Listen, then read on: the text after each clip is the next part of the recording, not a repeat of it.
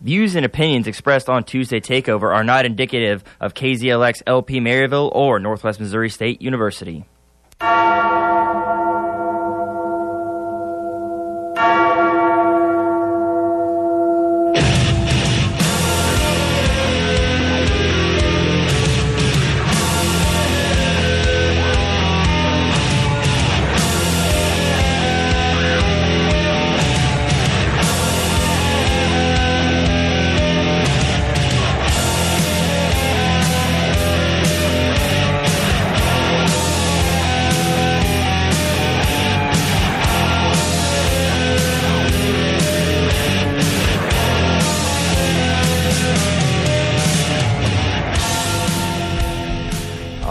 We are back. Another Tuesday, Tuesday Takeover. Logan Weber with Austin McNorton and Tucker Quinn.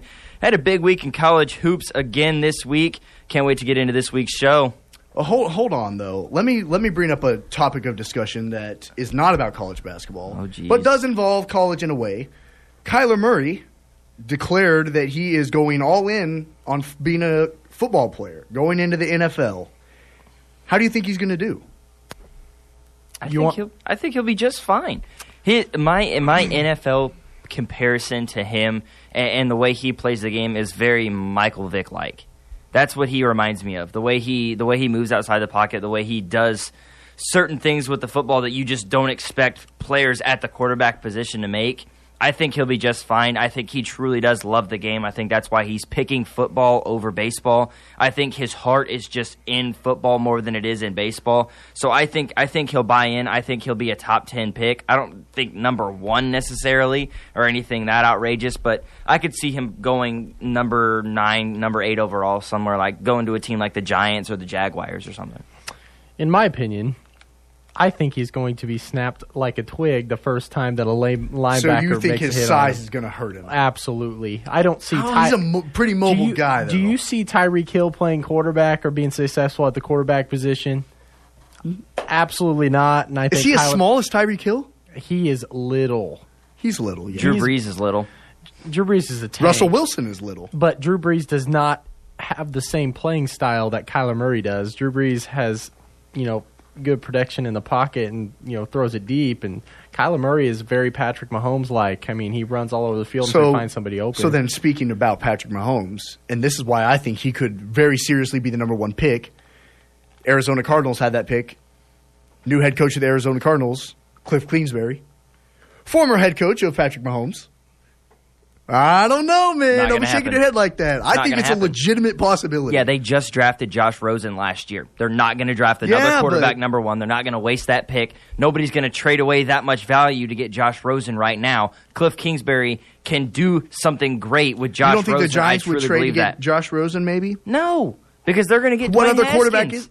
Yeah, yeah. Because I think Dwayne Haskins is the best quarterback in this draft class. What if Jacksonville trades up to get Dwayne Haskins then? Then get Drew Lock. I mean, there's plenty of quarterbacks in this draft class that I think are going to be capable pros. Sorry to all the Mizzou fans out there, but Drew Lock, one, will be a bust in the N F L. Two, will not be in a Denver Broncos jersey. And three, that's where I think Kyler Murray will go. Is a, he will be a Denver Bronco. Really? Why Denver? I don't what know. About Case Keenum? I, Case Keenum at this point is in the latter half of his career. He's jumped around the N F L too much. Um I don't know. I just I I, I just foresee Kyler Murray in, in Denver someday. So right now, I, that's in what the I'm going with. Mock draft, it has. Oh, this was last year's mock, uh, mock draft. Yeah, because it has Josh Allen and uh, all these guys. Oh no, this is right. This is right. It has number one Nick Bosa, right? Number two Josh Allen, number three Rashawn Gary, number four. Uh, is, who is this? Clellan Ferrell. Number five, Josh Jacobs. Number six, Dwayne Haskins to the Giants. Number seven, they need it. Kyler yes. Murray to Jacksonville. Yes, that's what I just said. I don't know, man. Kliff Kingsbury, though, he's... Did I say Jacksonville or the New York Giants? You did. You That's did. what I said. I he fits the Jacksonville Jaguars. It has Daniel scheme. Jones what, what is their going scheme? to Denver right do now. We, their scheme is a guy a, like Blake have... Bortles, who's more of a get outside the pocket, but he can't get outside the pocket like he showed a little bit in college when he was playing at U C F. He doesn't do that very well. They base a lot of their scheme on play-action rollouts and the ability to make a quarterback be able to make a play with his feet by getting receivers open. You've got to decide, right? If you're that, that linebacker playing in that hook-to-curl range, if you're going to come down and you're going to get Kyler Murray in the backfield, or if you're going to lay back and let Kyler Murray get six yards, right, and then your a receiver's going to get open. And with Leonard Fournette at the running back position, who I think, if he can stay healthy, is a perennial all-pro running back in this league, that opens up the play action so much more in their offense with a tremendous running threat at quarterback in Kyler Murray. And you say he's going to so get snapped. So do you think do you think if they got Kyler Murray, they'd be back in playoff contention? Yes. yes wow, I, just I like do. that. Their defense is so good. Leonard it Fournette wasn't that is a great tremendous last year. running it wasn't. back it because wasn't. they were on the field all the That's time. That's fair. Well, sure, they were on the fi- they were on the field more than any other defense in the N F L all season long. If you look at the statistics, they were on the field more than any other defense all year. You want to know what defenses weren't on the field very much?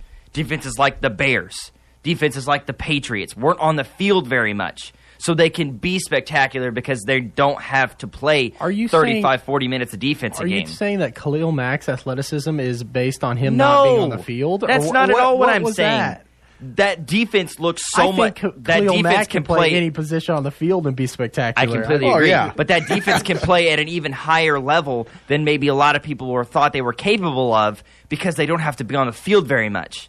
Because guys like Tarek Cohen, guys like Mitch Trubisky did like a tremendous Cohen. job uh, of staying on the field, converting, getting points, long sustained possessions to where the defense didn't have to be on the field thirty-five, forty minutes a game.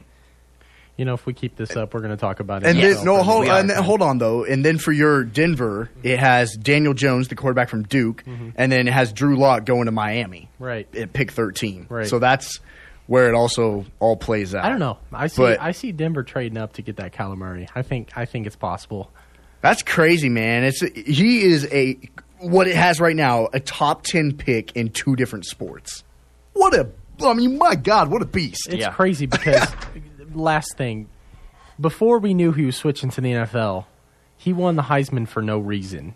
Like, he just won the Heisman. Do you think the Heisman had any, like, impact on him saying? Absolutely. Do you think if he wouldn't have won the Heisman, he would have stayed with baseball? Uh, I don't know about that. I mean, they were a college football playoff team. I think it definitely had a huge impact on him. Absolutely. I mean, be crowned the best player of college football while not even, you know, giving your life to football in general and declaring for the M L B draft. But and clearly, I also agree with what Logan said, is that with what this move shows me is that he just likes playing football more. I mean, he's great at both, but this is what he loves more. You can't blame him. No, I can't. I can't. Um, I'm sure. I'm sure the Oakland A's. I hope he's successful. No, but I mean, yeah, but I hope he does well. I mean, if he's making that move just on what he loves to do more, wish him luck. Yeah, absolutely. All right, now we're going to get into the college basketball talk. We just talked Kyler Murray, Oklahoma running back, Big twelve football player. We're going to keep it in the Big twelve, starting with our Big twelve score and recap from last week. Opening up, top-ranked team right now in the Big twelve is the number fourteen Kansas Jayhawks. And the Jayhawks had a busy week. I mean, they certainly did. Three games last week in six days. And, I mean, you kind of assumed they'd – I mean, and maybe they'd win those first two games and possibly drop the third. Well, they ended up dropping the first one, and it was a huge, huge loss. Losing to Kansas State in that one, seventy-four sixty-seven. The Wildcats did what they've done all year long. They played tremendous defense. Kansas had twenty-three turnovers, shot seven of twenty from behind the arc, while Kansas State, who is a team that struggled at times this season from behind the arc, shot ten of twenty-four.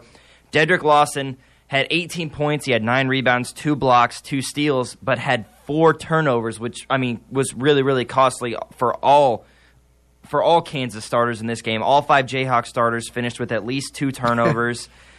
In the Jayhawks' next game, however, they played better, winning that one against Oklahoma State eighty-four seventy-two. Kansas only had fifteen turnovers, which is still not a great number, but it's eight less than they had against against K-State. Shot fifty percent from the field. Dedric Lawson, twenty-five points, seven rebounds and five assists, and only had two turnovers. Okai Agbaji was phenomenal in that game and in their next game uh, last week. Finished with twenty-three points, six rebounds, zero turnovers, and thirty-six minutes. This is a guy that was redshirted for the first yeah. half of the season and is now playing thirty-six minutes in a basketball game. So I just just remarkable turnaround for him, and, and definitely proven that he can play at this level. So something I uh, I saw while watching the Kansas T C U matchup last night. This was Bill Self's first time starting four freshmen since the the season with Frank Mason, Andrew Wiggins, um, Joel Embiid, and um, gosh, I can't remember the last one. He plays for the Chicago Bulls now, but what a testament to Bill Self and the Kansas Jayhawks. I mean, really though, I, that, by no means should they have gone into you know Fort Worth and gone into overtime with T C U, but. Um, What, what, it was a, it was a tremendous, you know, going in with the Jayhawks going in overtime. I mean, with th- three of them being in foul trouble, I mean, and three fouling out eventually. It was just, it was, it was crazy play.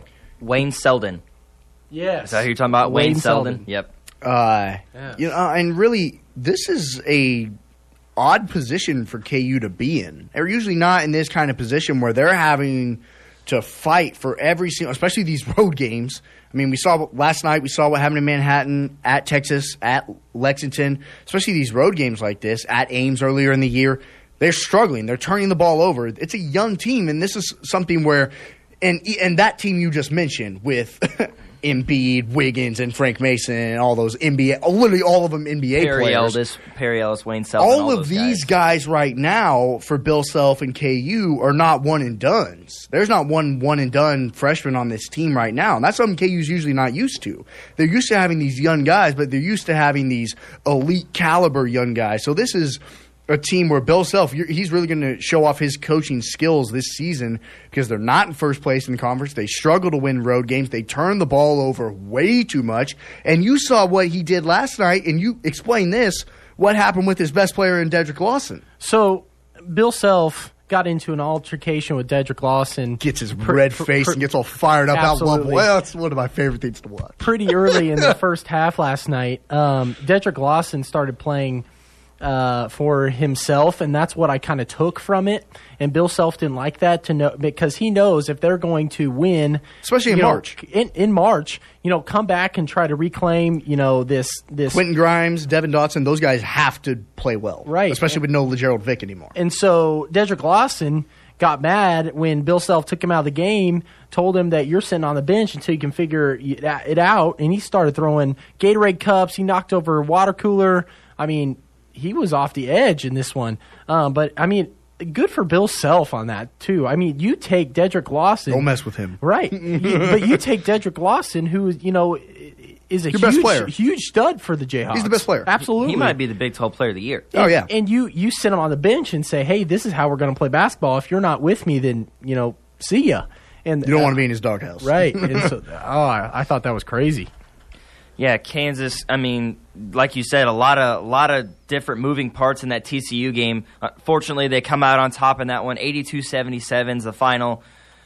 Okai was tremendous again. He finished with twenty points, eleven rebounds. Devon Dotson, however, was kind of the player of the game for Kansas. twenty-five points, ten rebounds, five assists, two steals, but he had six turnovers.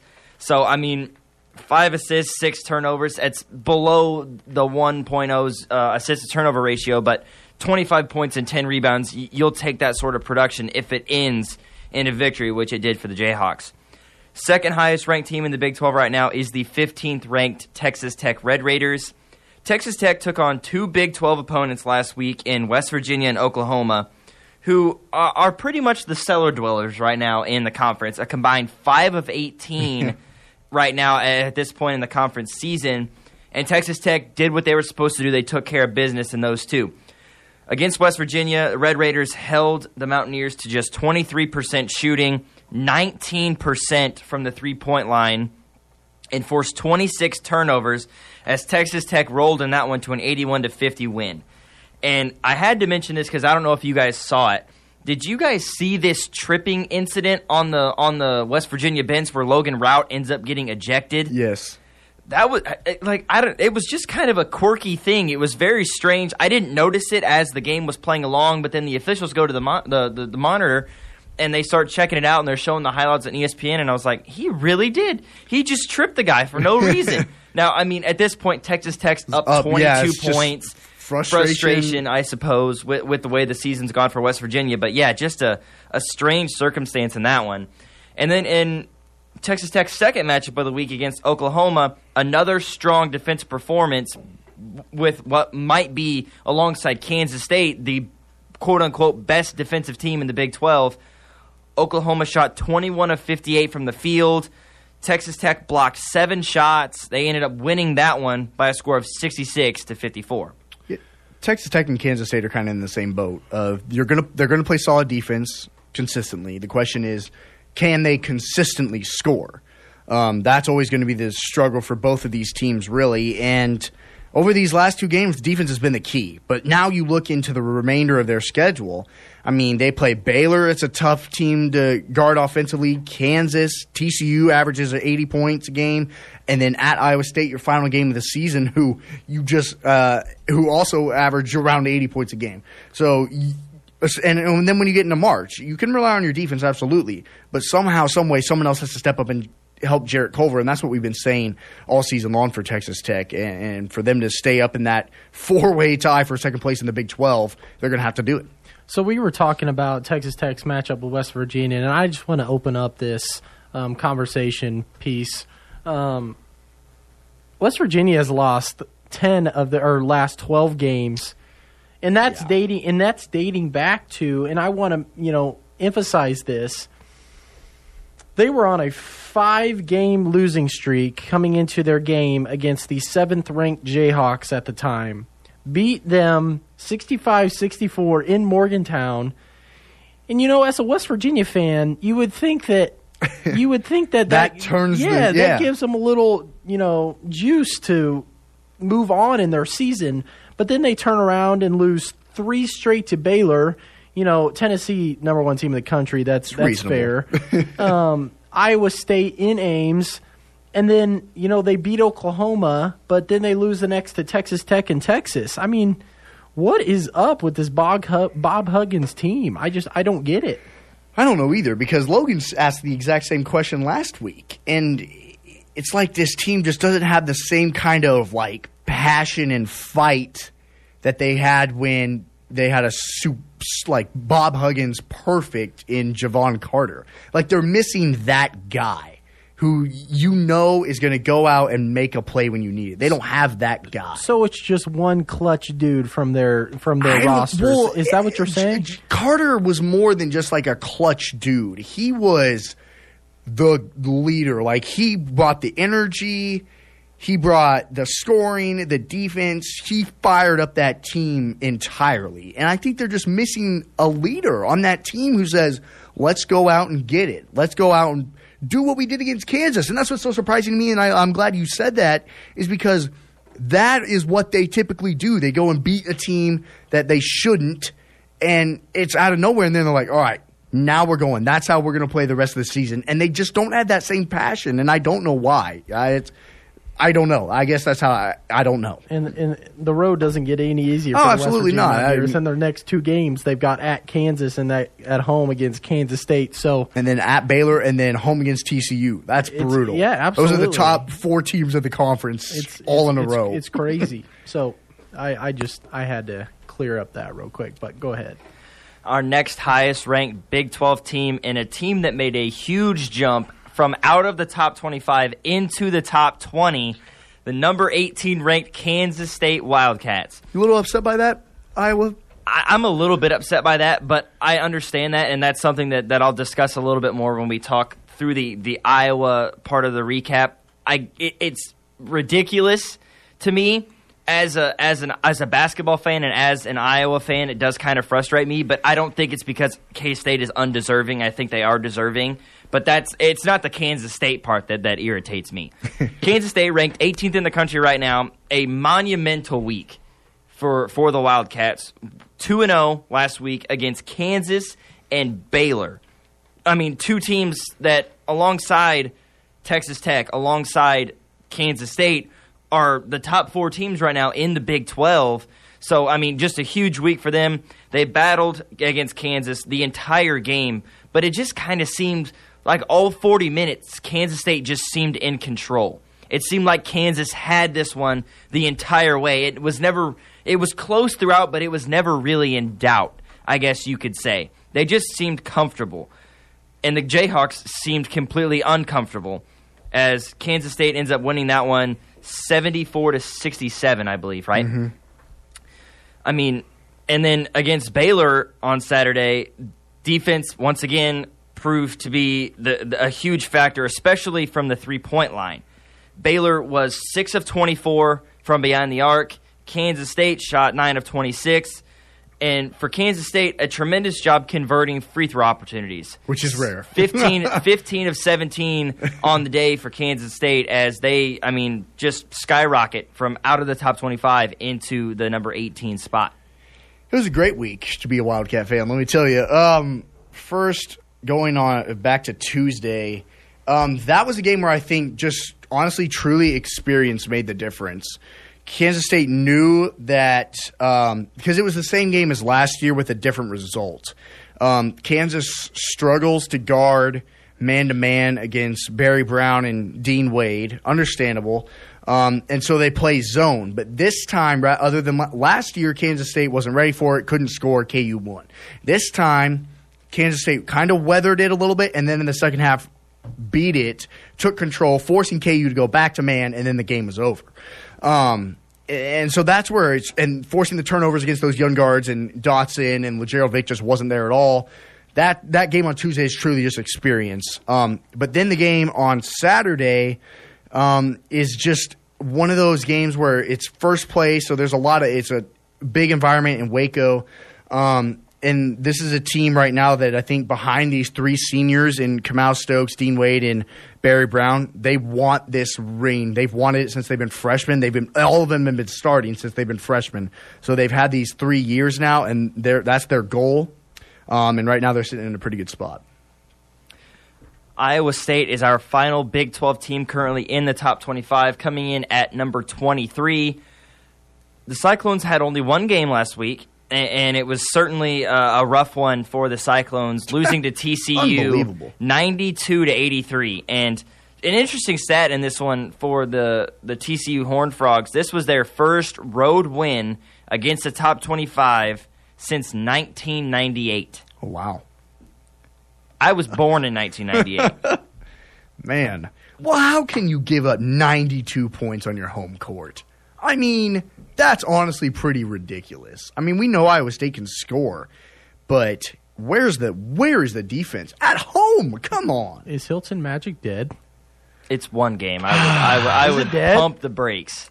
They've lost, what, two games at home this season? So it just seems like down the a, stretch. Hasn't Kansas lost two games at home this season? I'm just saying, hmm. down the stretch, the Cyclones just seem to just – just wither away. Like I, I, they don't they don't put it together like most other Big twelve teams do. And coming into March, I mean, they start so hot coming off um, summer workouts and into the basketball season. In and I October, still think November. This is a team I don't want to see in March, though. Absolutely. I mean, you know, it, it's a toss up against Iowa. I just, it's just a thing. You're right. It's a thing with the Iowa schools. It's just which team are you going to get on any given night, and, and and that's the thing is that. You just you just don't know. Well, if you give up ninety points, you're not going to beat anybody. I mean, really, there's nothing more you can really say about that. And, and I mentioned that that top twenty-five road win for T C U, first one since nineteen ninety-eight. That's only the second in school history. So that road win in nineteen ninety-eight and that win against T C U or against Iowa State last week are their only two top twenty-five road wins in school history. Wow. So I mean, certainly a, a deflating a deflating thing to to think about if you're Iowa State. Like you said, defense was a huge struggle for the Cyclones. T C U shot fifty-three percent from the field, forty-four percent from the three, while Iowa State shot twenty-nine percent from three. Mariel Shayok was tremendous, as he's been all year long for the Cyclones. twenty-four points, seven rebounds, but had five turnovers, and that's something that he he certainly needs to correct and for these for these Cyclones to continue to be successful. Moving now into the Big Ten, Michigan is our top-ranked Big Ten team right now, coming in at number six, moving up one spot in the latest A P poll. After a, a bit of a bounce-back week, I guess you could say, going two and oh with wins against Rutgers and then a big win against Wisconsin. Against Rutgers, Ignas Brazdeikis was was tremendous, twenty-three points, one of four Michigan players to finish the game in double figures. Rutgers actually played well for most of the game, but they're They were they were very limited on the perimeter. I think that was the, the big key in that one, was they didn't have an opportunity to shoot very many three-pointers. They only shot th- twelve the entire day. They shot four of twelve from behind the arc compared to the Wolverines, who shot nine of twenty-three. So, I mean, that's a that's a tremendous stat for the Wolverines. Against Wisconsin, defense was was huge in that one, as they held the Badgers to just fifty-two points in a sixty-one fifty-two win. Ethan Happ had a good day, but certainly not his best. He had eighteen points and eleven rebounds, which is tremendous, but for a guy that likes to do things in a lot of ways, only had one assist and had five turnovers, as the Wolverines did a tremendous job making him feel uncomfortable, mainly because uh, of the play uh, of John Teske. He was tremendous. Seven foot one, just a long frame, something uh, difficult for For guys like Ethan Happ and Nate Reuvers to handle. He finished with seventeen points, twelve rebounds, and three blocks. And, and he was tasked with guarding Happ for, for a lot of that game. So, I mean, they, they kind of let Brazdeikis take Reuvers at times, and Teske was kind of that low post presence. And for Wisconsin, they only shot two free throws the entire game. Two. One for two from the free throw line. And only shot twelve three-pointers. It's not going to get you very many wins. Wow. Well, what I think about when I think about Michigan and this year specifically is that the reason why they're so hard to deal with is that they have so many um, people that can handle the basketball and that can score for them. I mean, you got you got three players right off the bat in forward Ignas Brazdeikis, Jordan Poole is a guard, and Charles Matthews another guard. fifteen, thirteen, and thirteen, all, you know, points per game. Um, and then John Teske right there with, you know, just averaging above nine. Um, Michigan knows how to spread the floor. They know how to pass the basketball, and they know how to find open shots and open looks. So um, this is a team that going down the stretch I think can be very difficult for some teams to beat, because you got, I mean, you got, guys like Ignas Brazdeikis, a forward that can play a five or he can play a stretch four. I mean, he can he can shoot the basketball behind the three point line if and and he can, you know, finish down under the rim. So I think, you know, this Michigan team is very intimidating, and I think they got, you know, they got a shot coming. If you March. had to choose right now who makes it farther in March, would you choose Michigan or Michigan State? Michigan. I'd also choose Michigan. I think Michigan State's going to run out of what's gas the, here what's very the, soon. What's the big difference that makes Michigan better than Michigan State right now? For for me, the thing that makes Michigan so tough, and the thing that makes Michigan State predictable, is Michigan State doesn't really have a stretch. They don't have a stretch four. They don't have a stretch five, right? They've got Nick Ward, and they've got Kenny Goins that are just big bodies down there that do a tremendous job. I mean, they, they're great players. They're great low-post presences. They can come out and hit the occasional fifteen-footer, but for the most part, they're just big bodies. They're down there to get offensive rebounds, set hard screens for guys like Cassius Winston, while Michigan has guys that can that can handle that. They've got, I mean, a, a big guy at seven foot one like John Teske, and then they've got shooters all over the place. Ignas Brazdeikis, Jordan Poole, Charles Matthews, Xavier Brazdeikis Simpson. Can pull? Oh, J- Brazdeikis can shoot the basketball, for sure. Absolutely he can. And you mentioned Brazdeikis being able to play the five, being able to play the four. Brazdeikis can play the three, too, just as easily. And Xavier's, how tall is he? He's about six eight, six seven. Okay. So, I mean, he's not. he doesn't have tremendous size to play the five, but he's got that craftiness to be able to, to, to utilize the, the five position. And Xavier Simpson is just an X factor for Michigan, in my opinion. He's a guy that can do a little bit of everything. He can score, he can certainly pass, and he can also rebound. I mean, he had a triple-double two weeks ago, and uh, he just does such a good job of being able to do so many different things well for, for the Wolverines. I think that I'm going to go with Michigan as well, but here's the reason why, is that it's what Michigan State lacks rather oh. than what Michigan has. And I think the injury of Joshua Langford has really, really, really caused a big issue for Michigan State and Tom Izzo. I mean, that. I mean, he was the face of Michigan State basketball coming into this season before. Um, what did he do? Did he, it was an ankle I issue, think it's wasn't an it? ankle issue, yes. Yeah, and so he's out for the season. I mean, I would have said Michigan State has a chance to make a Final Four run if he was healthy, but you know, I just I don't. Not anymore. He, it's just not it's not good enough for the Spartans to um, put it together without this big guard that they had, and now they don't. So, speaking of the Spartans, they are our second highest ranked Big Twelve Big Ten team right now. Excuse me. Both teams me. are a two seed right now in bracketology. Mm-hmm. They are currently number eleven in the A P Top twenty-five, and and like we mentioned, the Spartans. Two games last week, and definitely in those two games on opposite ends of the spectrum. Losing to Illinois and then getting blown out by Minnesota last week against the Illini, which I, I, I do just want to mention for a second, the enigma that is the Illinois Fighting Illini. These, I mean, this is a team that right goes out and get just beats the brakes off of Minnesota and then gets destroyed by Iowa. And then you come back, they beat Indiana. And then they go and they beat Michigan State. And then they go and they lose to Rutgers. And you're like, what is going on? And are they young? They are very young. And, I mean, Brad Underwood in, in year two, I believe, or is this year one as head coach? I think it's I year think it's two. year two, yeah. I think so. I mean, this is just a team that's still, they're trying to figure each other out a bit. So, I mean, but turnovers in that game were huge for, for Michigan State. They finished with twenty-four, which led to twenty-eight points off of turnovers for, for Illinois in that loss, which they come out on the lower end of seventy-nine to seventy-four.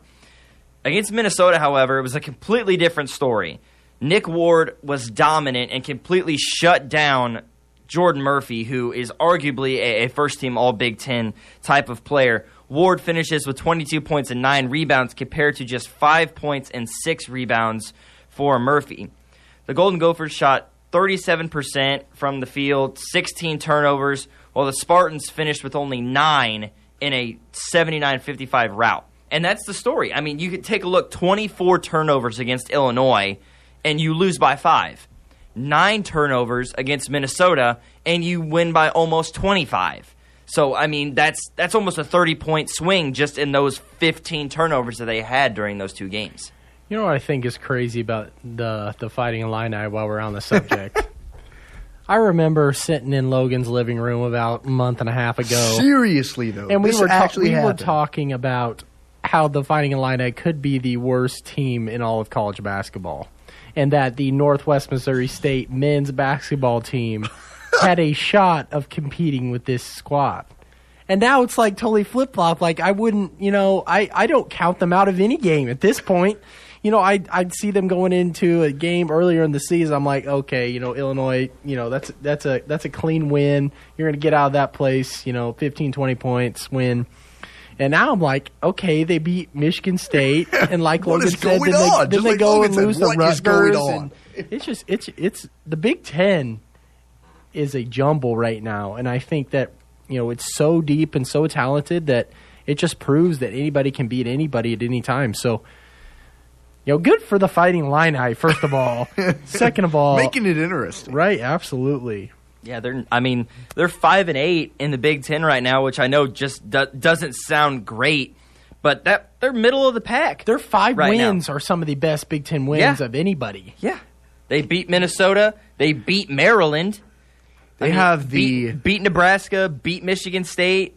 They beat Rutgers. They've won three straight games. They yeah. have the second worst overall record in the Big Ten, and yet they are above uh, five teams in the Big Ten, just in the conference standings, including three what? teams, including three teams in Nebraska, Northwestern, and Indiana that all currently have winning records. Exactly, they are nine and fifteen and are higher in the Big Ten right now than three teams that have winning records on the year. I give this team two years, and they're they're they're a contender for a Big Ten championship. Wow. I think they're they're just so young right now. They're so talented. Yeah, but they're they're just so young, and I okay, think okay. if when when those things mesh, they'll be scary. What's very interesting to me is that, like, I, I, I kind of has a what-if sort of situation if Mark Smith wouldn't have transferred. Right. He's at Mizzou now, of course, but he was originally at Illinois, and, I mean, he's been very, very good for Missouri. He's battled some injuries and things like that, but he's shot like forty-eight percent from the three-point line this season. If he's playing at Illinois right now, we might have a different conversation uh, about this Illinois team, but I mean, yeah, that just a just a tremendous win by there by Illinois and just kind of a strange week for the Spartans. Purdue coming in one spot behind Michigan State at number twelve. Purdue had one game last week and took full advantage, blowing out Nebraska eighty-one to sixty-two. Carson Edwards, fifty percent from the field, a perfect nine of nine from, from the free throw line to lead all scorers in that game with twenty-seven points. Both teams did, did a good job of taking care of the basketball. Both teams only had eight turnovers, but what really was the, the key factor in this game was the Boilermakers' ability to take over on the glass, winning the rebounding battle in that one, thirty-nine to twenty-four. Grady Eifert had what I would call the perfect day. sixteen points on four of four shooting, two of two from the three-point line, six of six from the free-throw line, seven rebounds, two assists, four steals, and a block without committing a single turnover in twenty-nine minutes of play. So Grady Eifert's a guy that, uh, that not a pe- lot of people have talked about in the Big Ten, but he had a tremendous day to help lead Purdue to a big win against Nebraska. Is Purdue the hottest team in the Big Ten right now? I mean, they've won eleven out of their last twelve games, and Carson Edwards is looking like the Big Ten Player of the Year right now. Do you think he'll get that title? I That's don't. Hard. I don't. Who will? It's either Ethan Happ right now. It's either going to be Ethan or it's going to be Bruno Fernando. I think. I don't. Is I that don't, the kid who plays for Maryland? Maryland. It's their. It's their five. Yeah. Um. You know, Purdue. I, I would totally agree with the hottest team in the Big Ten thing, though. Really? I think they are. I think they're the most dominant team in the Big Ten right now. They are on this. And it. What a. Can they what, beat Michigan to win it? They could. I mean. But Illinois beat Michigan State, so is that? I mean, so is Michigan State out of it then? Do you not? Do you not no, think no, they? No, that's that. That wasn't the point I was making. I was saying Purdue could beat anybody and also lose to anybody in the okay. Big Ten. So it's just it's very it's very um, very give and take on that. They don't but, have to play uh, Michigan or Michigan State. They do not. It will come in the Big Ten tournament. Yeah. Or they Wisconsin. already beat Michigan's, yeah. Or Wisconsin. They already played Wisconsin once this and, season and they and beat them. And same with so, Michigan State. I mean, Twice. Uh, they lost once to Michigan State, beat them once. Yep. yep. So I mean that'll be that'll certainly be interesting. Purdue's scary good coming into March. I wouldn't play him. No, I, wouldn't I, play I don't want to play him either. Never ever underestimate a Matt Painter coach team. Nope. Wisconsin coming in at number twenty. They split their two games last week, defeating Minnesota on Wednesday night before falling to Michigan on Saturday. Against the Gophers, the Badgers played fairly, I mean, just tremendous defense, as they have all year long, led by their bigs, especially in Ethan Happ and Nate Reuvers. Minnesota shoots just one of thirteen from the three-point line. Just for reference, that's seven point seven percent from, from behind the arc. But for me, the most impressive defensive stat of this entire game was the fact that Nate Reuvers finished with seven blocks to go along with nine points and eight rebounds. This man almost had a triple-double with blocks. I mean, that that's that's that's tremendous. And speaking of tremendous, Ethan Happ was, as he has been all year long, fifteen points, thirteen rebounds, dished out four assists. Do it all Happ. Do it all Happ. Um, I like that. I do, too. I do, too. Um, you know, in Wisconsin, you know, They have a they have a nice little matchup with Michigan State tonight. Can Ethan Happ shoot threes when he's open? Okay. I don't I don't see him knocking it over somebody with a hand in his face, but you know I don't. I'm, I'm not. Gonna, I'm not going to count. I'm not, I'm not going to count him out of hitting a three ball when he needs to. I think if you if Wisconsin needed what somebody makes him to score so the rock, much better than everyone. What's his go-to thing? You know, and, one thing you look at and you're saying, this is why Ethan Happ is better. This is why I think LeBron James is better, is because he facilitates, and that's exactly what Ethan Happ does. It's not that Ethan, his basketball I Q? Absolutely. It's okay. not Ethan Happ. I like that. Ethan Happ doesn't always, you know, have that killer instinct to score the basketball twenty-four seven. He isn't, he isn't the one that said, give it to me, let me take it. He's the one to get somebody else open by drawing attention over to him and, you know, finding that better, you know, better look and the better dish. So I mean, I don't. Yeah, that's what that's what I would say. I think Ethan Happ is a great asset for the Wisconsin Badgers team, and I think he could be a great asset on to, in an N B A roster someday. So, um, yeah, I, I'm an Ethan Happ fan. Yeah, I think I, the biggest thing with Ethan Happ is his ability to facilitate, yep. like like you said. And this is a guy that you and I have had conversations about, Tucker, that this is a guy that played guard yep. for most of his childhood into high school. How tall is he? He's he's six foot ten now, but he was six foot three. Wow. At one point, and had a, a massive growth spurt. So, so that helps with his passing ability. Yes, the redshirt season at Wisconsin, playing under Frank Kamansky, helped him tremendously when they won that national title. He was on that roster. He was a redshirt freshman.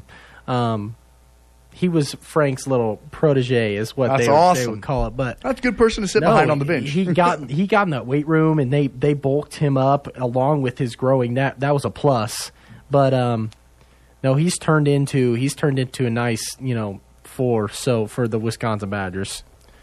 All right, our final Big Ten team currently ranked in the top twenty-five is the number twenty-one Iowa Hawkeyes. Iowa finished the week two and zero, defeated Indiana on the road in Bloomington, and then mounting a huge comeback to defeat Northwestern at home on Sunday against Indiana, and, and really in both games last week. Tyler Cook and Jordan Bohannon were, were kind of the story. Cook finished with twenty-one points, seven rebounds, and four assists, while Bohannon scored twenty-five points, including the last eleven for the Hawkeyes, to go along with six assists and zero turnovers in a seventy-seven seventy-two victory over the Hoosiers.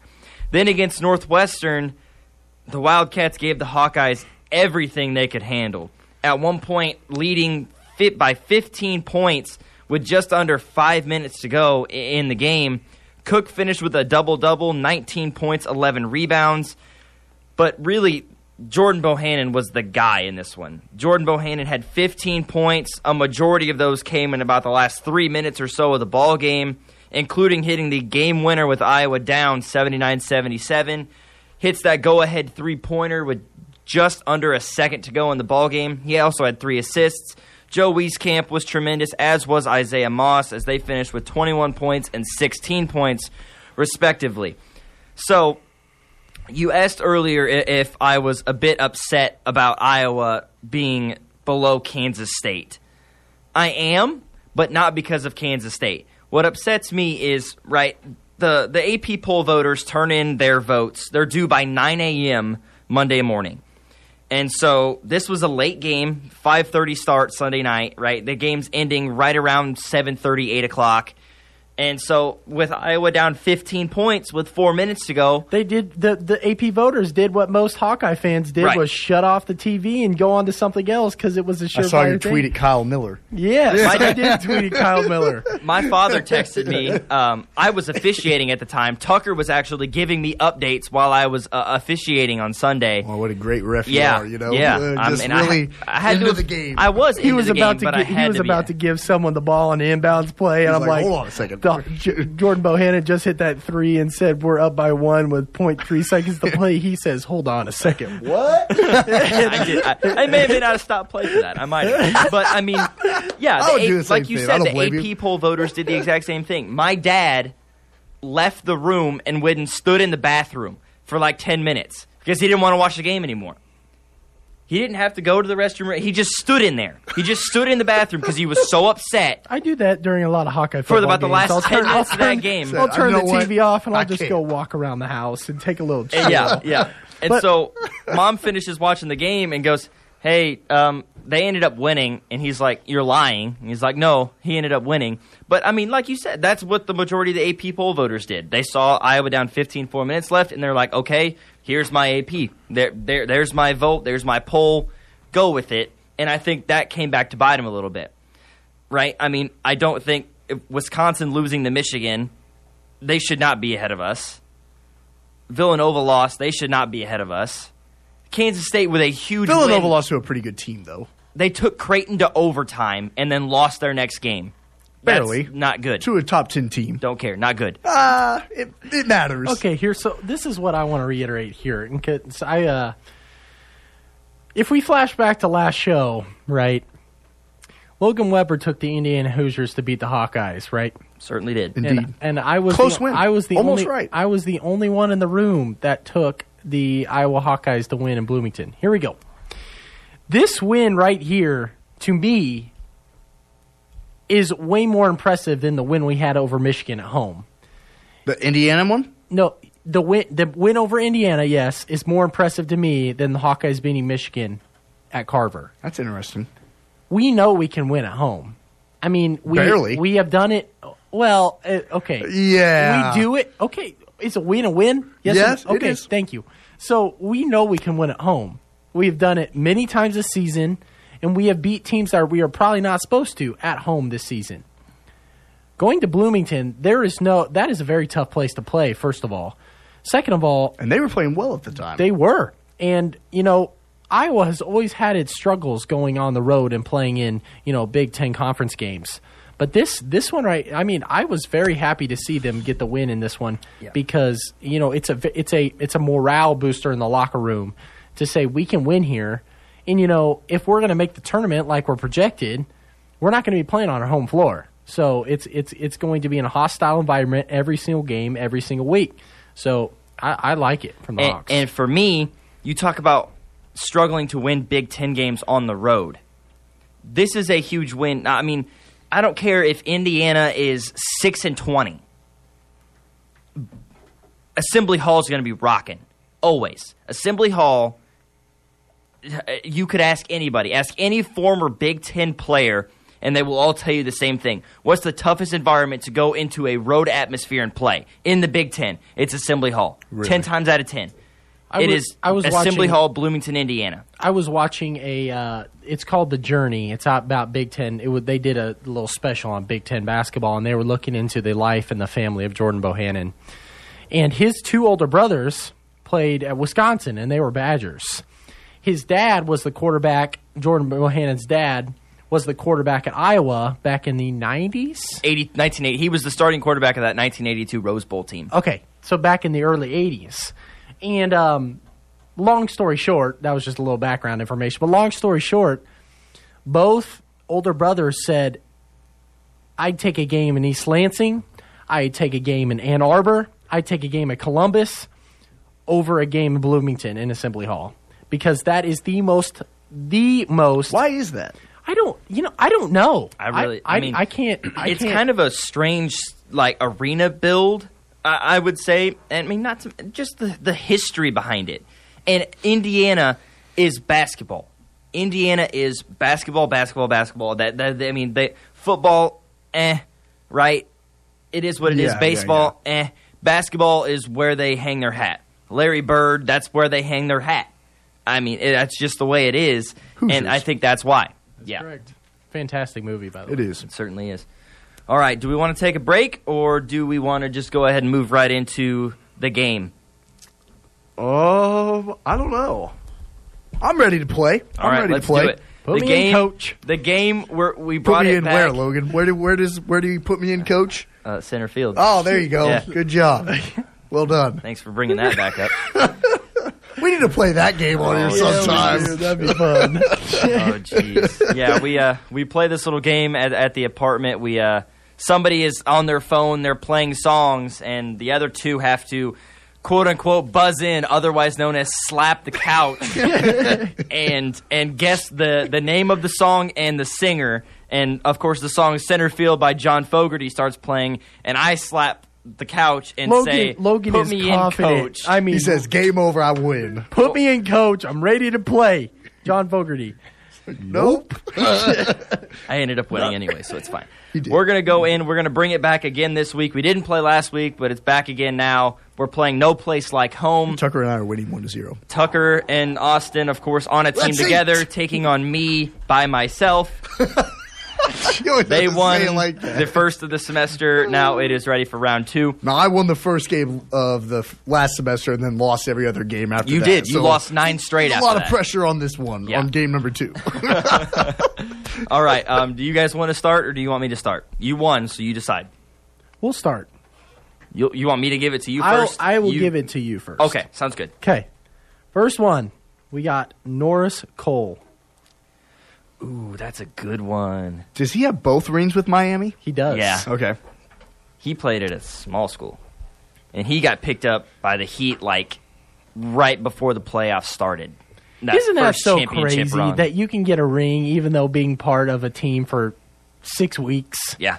Yeah. That is insane that to is. me. Well, like David Tollefson, my cousin that played for the Giants, yep. he, he got picked up during the wild card round yep. of the playoffs in that first that first Super Bowl run and ended up getting a ring. He was a part there of the team go. for four weeks. Yeah. Well, I remember when Anderson Varejao in the twenty sixteen N B A Finals, he was going to get a ring either way because he played for Cleveland and then uh, oh, Golden man. State. He's He got a ring either way. Norris Cole. I've got two names in my head, and I'm not sure either one of them is right. Murray State? No, sir. What was it? Cleveland State University. Oh, my other one was Norfolk State. The Vikings. Cleveland State. That's mm. a good one. All right. Kent Bazemore. I don't know. Don't look at me. Bazemore. I don't know, Kent man. Bazemore. He went to a Power Five school. No. Okay, well, then I'm totally off. I'll, I don't know. Old Dominion. Man, Ooh, that's an interesting. That yeah. is interesting. I had I had to pull out a tough one there. All right. Next one we have is, and this is an this is an all timer. Okay. Chris Bosch. Oh, Chris Bosch. Um. Chris also Bo- a Miami Chris, Heat. I don't think Chris Bosch went to college. He did. Yeah, he went to like some technical school. Yes. Yes, he did. But it's a big technical school. Oh, man. And it's not M I T, I promise. I'm, I'm sure it's not. He did not go to M I T. I don't know. He went to Georgia Tech. Georgia Institute of Technology. That is correct. What? Yep. You could have just said... It... Oh, wow. We All like right. to make it real complicated. How did I know it was a technical school, but I didn't know it was the technical school? I'm so upset with myself. He said big technical oh, school. What? Man. If I said... If I said anything, I said go oh. Tech. Oh, that's... What would you Louisiana Tech? If that's is that what you're thinking of? Wow, wow, I'm I'm upset. Okay, all right, all righty. Um, my first all timer, Rick Barry. Ooh, even... is he a Florida Gator? That's where his son played. Miami. Shoot, I'm sorry. Man, I really you jumped the gun on that. Well, one. Well, I know that's where his son played, yeah. so I assumed that he played in the same place. Miami. Yep, my fault. That's okay. I thought that I thought that was a really interesting one. I had to pull that one out. Both zero and two. Yep, it's not good. It's not good so far. Okay, third one we got San Diego or San Antonio Spur, Patrick Mills. Oh my goodness! You literally had like the same school last week with a different player that he played with. I think, I think I did. we did. Yeah. yeah, you did. Yeah. Now that I'm thinking about it. And um, Southern Miss. That is what you guessed last week as well. It is. Yeah. Saint Mary's College. Saint, yeah, that's where, yep. that's where uh, is it Dellavedova played? Yep. Yeah, yeah, yeah that's right. Darn it. All right, this one's kind of an easy one. Um, Isaiah Thomas. Washington. Yeah. I was kind of right. ho- I was kind of hoping I might trip somebody up. Somebody would accidentally just sc- blurt out Indiana. I uh, Florida Gators. well, I, I really, just didn't know like Isaiah Thomas, right like state. Pistons bad that's boys fair. Isaiah Thomas. I thought somebody was going to be like Indiana. Ooh, nope, that's Washington. True. Wrong one. That's true. Um, might get you trip pro- up. You, you this, this was one. a very interesting pick. I thought. Really? When, when you, you think he'll this get this? There. Okay. Uh, he might. Dikembe Mutombo. I honestly didn't think that dude played college basketball. Really? Really. He did. Clue? Is it a, I mean, there's no way it's no. Power five. No. No, no way. Not Power five. Sure, I'll take a clue. Goodness. Well, and I, I don't know if we should give him a clue, to be honest with you. Because the clue I was going to give him would throw it off. I mean, it would just give it away. How? Just, if do you have a guess? No. Okay, so it's it's Georgetown. What was the clue you were going to give? Georgetown. Where, where Allen yeah. Iverson played basketball.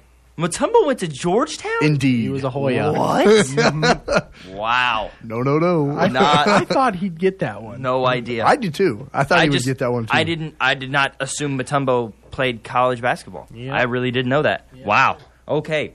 Chauncey Billups. Colorado. You had that on your list. Yeah, we did. But I actually, I also that. knew that. Dang. The reason... The reason that he chose Colorado is because Paul Pierce chose Kansas, or else he would have went to K U. But since Paul Pierce went to K U, he was like, nah, I'm not going to go to K U but play with Paul Pierce because I won't get the same amount of spotlight. So he went to Colorado and balled out. Where did Paul Pierce go to high school? I have no idea. Was he? A, he's not a Kansas native, is no, he? No, no, I don't think so. I'm pretty sure he's from Cali. Oh, really? Yeah, I'm pretty sure he's from California. Hmm. All right. So that cancels out. Yep. Uh, let's see. Uh, you're next. Rodney Stuckey. Oh, my goodness. Wow. I don't know who that is, if I'm being completely honest. Rodney Stuckey played for the Pistons. He had his like his one or two good years that he ever had with the Pistons. Who does he play for now? Is he current? Or is this guy you said is just re- like No, no, rec- no. Th- this guy plays for um, the Indiana, Indiana Pacers currently at the age of thirty. Stuckey plays for the Pacers. Non-power five? He is a non-power five. Oh, my. Um, it's, I mean, it's a non-power five. I'm assuming it's like this not a, a not a one, basketball dude. power, right? This is not a basketball power. It is not. But they are very – this is your clue for this one. Okay. They're very famous for something in the sport of football. Very famous in the sport of football. Actually, the only college in all of college football – Oh, to, to do this. I think I know. I know, yeah. I know what he's talking about. Oh, my. Um, I, I don't even know what they could, what, what small Division I school could have done. Boise State? Boise wow, State was a very a good, good guess. guess. Wow, that's a good Eastern guess. Eastern Washington has red turf. Oh, wow. Yeah. Oh, okay. So that was a good guess. That was a good guess. I went Boise State because I was like, ah. Uh, yeah, it's odd. They have blue turf. They Smurf won a B C S turf. bowl yeah, game. Yeah. I just like, boy, the red, damn, that's both just that's so tough. bad. It is. I mean, is especially when they wear the red on red jerseys. What? Okay, right. Stop for a second. Oh, what did you think about T C U's court last night? That is the first time I've ever seen that. With really? The, the Horned Frog scales on it. Do you like it? That is awesome. Really? I don't think I like the red or blue turf, but because it messes with your eyes too much. Do you much, like I would Oregon's think. basketball court? With the trees? Yeah. I love. Or is that too much? No. I actually kind of like T C U's Oregon court. Crossed the too much line a long time ago. So I think if they're if they're going to keep just going keep with go- this. At this point, you might as well just embrace it. Yeah. Really. But I like T C U's court. I do I, too. But it, they released that over the summer mm-hmm. when I was with eight ten, and those guys just hated it. Really? So, so I felt, I'm glad you said that because I felt like I was the only one who actually kind of liked it. I liked it. They hated it. I like it. I do too. I'm not going to lie. I like Boise State's turf. The Eastern Washington turf bothers me. The red is a little bit too bright, but yeah. the blue doesn't bother me as much. The blue doesn't like hurt my eyes, right? It's not as, it's not as pungent, the I guess you could awful. say. It, it's it's All it's right. potent. Yep. Jay Crowder. Oh, Ooh. that's that's a good one. Did you put any Power Fives on your list? Yeah, I did. Okay, this is not one of them. What do you mean? Colorado and Miami are both Power Fives. I'm just I'm just asking. I had multiple Power Fives. We, this we, is not we, a Power we, Five. No. I didn't, I didn't think it was. Well, that's tough. Jay Crowder. Is he... Mm, I don't know. I feel like he came somewhere out of the East. Yeah. Dang. That's not a real definitive answer. Yeah, because he said Texas was in the Midwest last week, so I don't, I don't really trust That's his true. Geogra- it's directional. Ge- geographical skills. I'm just getting called out. It's cardinal directions. So hard. I don't know. I don't know either. Where'd Mar- he go to? Marquette. Oh, he went to Marquette. Golden Eagle. Dang. Dang. I knew that, that was, good one. I knew that was kind of going to be a good one. All right. He'll get this one. I hope so. I haven't got one yet, so I'm currently down two to zero. Uh, that's correct. Yeah, that's uh, Rasheed Wallace. Oh my! Wow, oh, he wow. doesn't know. I thought he got it. A- is it an A C C school? It is. Yes. Is it North Carolina? Yes. It is. Okay. Nice. I, that was what that was what first popped into my head, but I was like, did he really go to North Carolina? Like, I don't know. Indeed. All right. Two to, to one. I had to had to check there. Julius Irving. The Doctor Doctor. J. Wow. Cradle at Home. The Doctor. Mm. My dad's all-time favorite N B A player. I like when he's a guest appearance in The Office. Yikes. um, wow. You don't know this? Julius Erving. I, I was sorry. I was looking up our next player to uh, to get some stats on him because I put it in, and I, I probably shouldn't have put it in because I didn't know much about him. But uh, Julius Erving came from a very small school, I think, right? Yeah. Uh, yeah. Yeah? Yeah. East Coast, too. Yeah. Yeah. Okay. But it, it's not an A C C school. No. No, you just said it was a, a small, small school. school. I'm just, hey, this is just my thinking thought out loud. Process. A C C process. Schools aren't small. He's trying to throw me off right now. I like your thought process. Um, who? Julius Erving. For some reason, UMass pulls me, but I don't. I don't know if that's it or not. That's the small school that like jumps Rhode right Island, out to me. Maybe it could be Rhode Island, but UMass just pulls me for some reason. Right, but I, I don't. I don't know. No, let's go. Let's go with it. UMass. Yeah. Unbel- how, dude? How is he looked it up on his how? computer? I don't buy it for a second. I saw it change. I saw the computer screen change on your because glasses. I was looking up my next player. I you don't ready? believe you. You ready? Yeah. Wow. How did you do that? J J Barea. That's who I, I was looking up. I didn't even know he played college basketball. Mm-hmm. I don't know.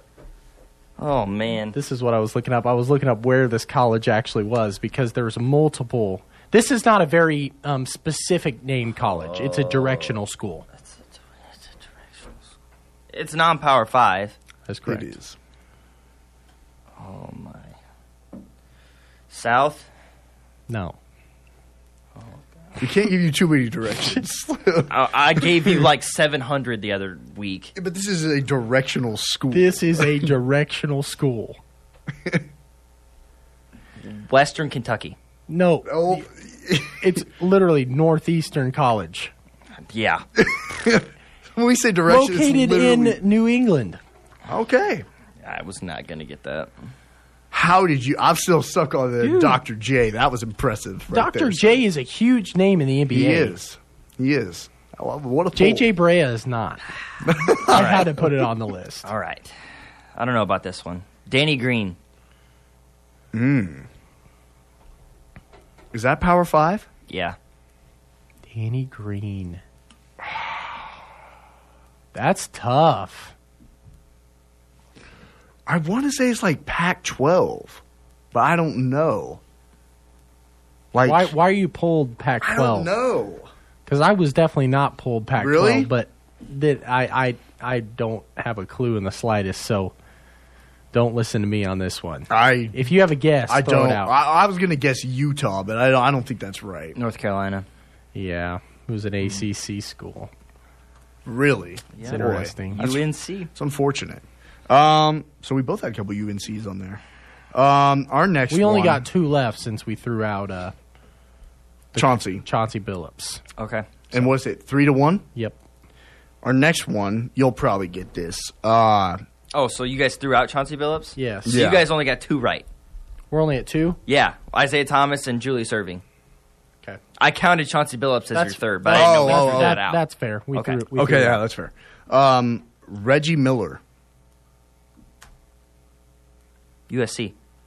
Cal. Cal. Good, good, close. Oh, his sister played at U S C. Oh, my How do you goodness. Know that? Because his sister might be the greatest college female college basketball player ever.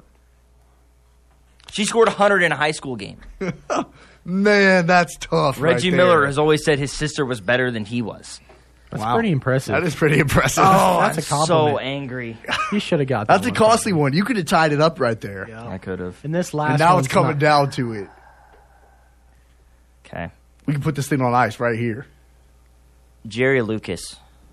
I don't know who that is. No, I don't know. Jerry Lucas? You don't know who Jerry Lucas is? Never heard that oh, name in my life. Oh, my God. I also am unaware of Jerry Lucas. Where do you go to school? Jerry Lucas went to Ohio State. Ohio State? Yeah, and he's Come consi- on, Big Ten He is guy? Considered the best player to ever play in the Big Ten. All time. Jerry Greatest. Lucas. Come on, N B A Mister champion, Big Ten? N B A champion, nineteen seventy-three with the Knicks, seven-time All-Star, three-time first-team All-N B A, Second, two-time All-N B A second team, nineteen sixty-four N B A Rookie of the okay, Year, two-time okay. A P Player of the Year, three-time Consensus First Team All-American. You, you two-time Mister Basketball in the United States. Wow. Can't believe you don't know who Jerry Lucas is. That makes is he a white sick. guy? Yes. Sounds like a white guy. Wow. All right. Last one we got for you. Okay. And this is to tie it up here. Let's get it. Chris Humphreys. Florida. No. Chris Humphreys is the only Golden Gopher to ever be drafted in the N B A. Yeah, I didn't know. Yeah, Minnesota. Really? That's only about right. Golden Gopher. Wow. He was the fourteenth pick of the... No, wait, I do was a first rounder, right? Hold on. Because he was terrible. He was terrible his, at Minnesota? Yeah. Round one, fourteenth overall. In the N B A. Oh, my goodness. Mm-hmm. That's that's pitiful. By the... Uh, who drafted him here? The Atlanta Hawks. He's considered one of the best Atlanta Hawks of all players of all time. How? I don't think that dude ever averaged double figures in a season. I don't know. He'd also played in the N B A for the Utah Jazz, Toronto Raptors, Dallas Mavericks, New Jersey, Brooklyn Nets, Boston Celtics, Washington Wizards, and Phoenix Suns. Okay, he's played. He's played for half the N B A. All right, so that was you guys. That was the last one, right? Yes. Mm-hmm. Man, two to one. That was a terrible was a, week, gentlemen. We, I, or was it a good week? Because we both, like, both stumped each other. I'm still calling collusion on the UMass one with Julius Irving, but that's fine. Doctor J is one of the biggest N B A players I know. ever. I know. Oh, my God. But as soon as I said it, you could you didn't get it, like the look on your face, and then you started to get on your computer, and it to just look seemed, up J J Barea. Hey, it seemed very it seemed very suspect to me, so that's all I'm saying. Good news is you're a sports media major and not an F B I investigator because you are not oh, good at okay. it. Oh, all right. That's hurtful. Oh. You hate to, you hate to I'm see very it. angry. All right. We're going to take a short break. We're going to come back, do weekly preview. Got about forty-five minutes left of the show, so stay tuned. You're listening to Tuesday Takeover on K Z L X. K Z L X, L P Maryville. I didn't see that coming.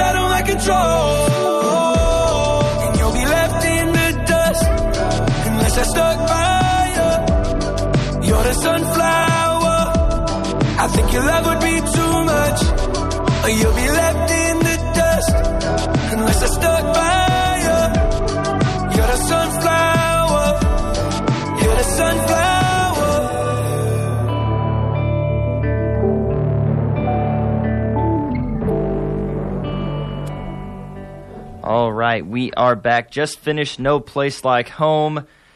Kind of a rough week. Uh, didn't seem like anybody was fairly confident in their guesses, but uh, Tucker and Another win Austin, for the dream team. two and oh Yeah. yeah. Let's see. It's going to stay that way. Maybe I'll maybe I'll bring in somebody next week. That way we can go two v two and maybe we'll get some fair play out here. All right. Moving now into our weekly preview, starting with College Game Day.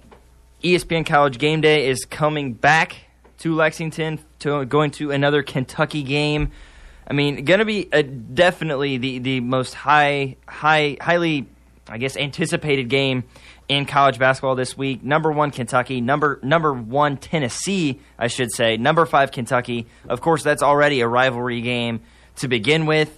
But, I mean, now that both of these teams are currently in the top five, I mean, this is this is definitely going to be an interesting one. So, um, you put a lot of the a lot of information on here, Austin. You go ahead and go through well, it for Well, the us. thing that makes this, like, kind of interesting is these teams have played more – Like, these teams have played each other longer than any other S E C team in the entire conference.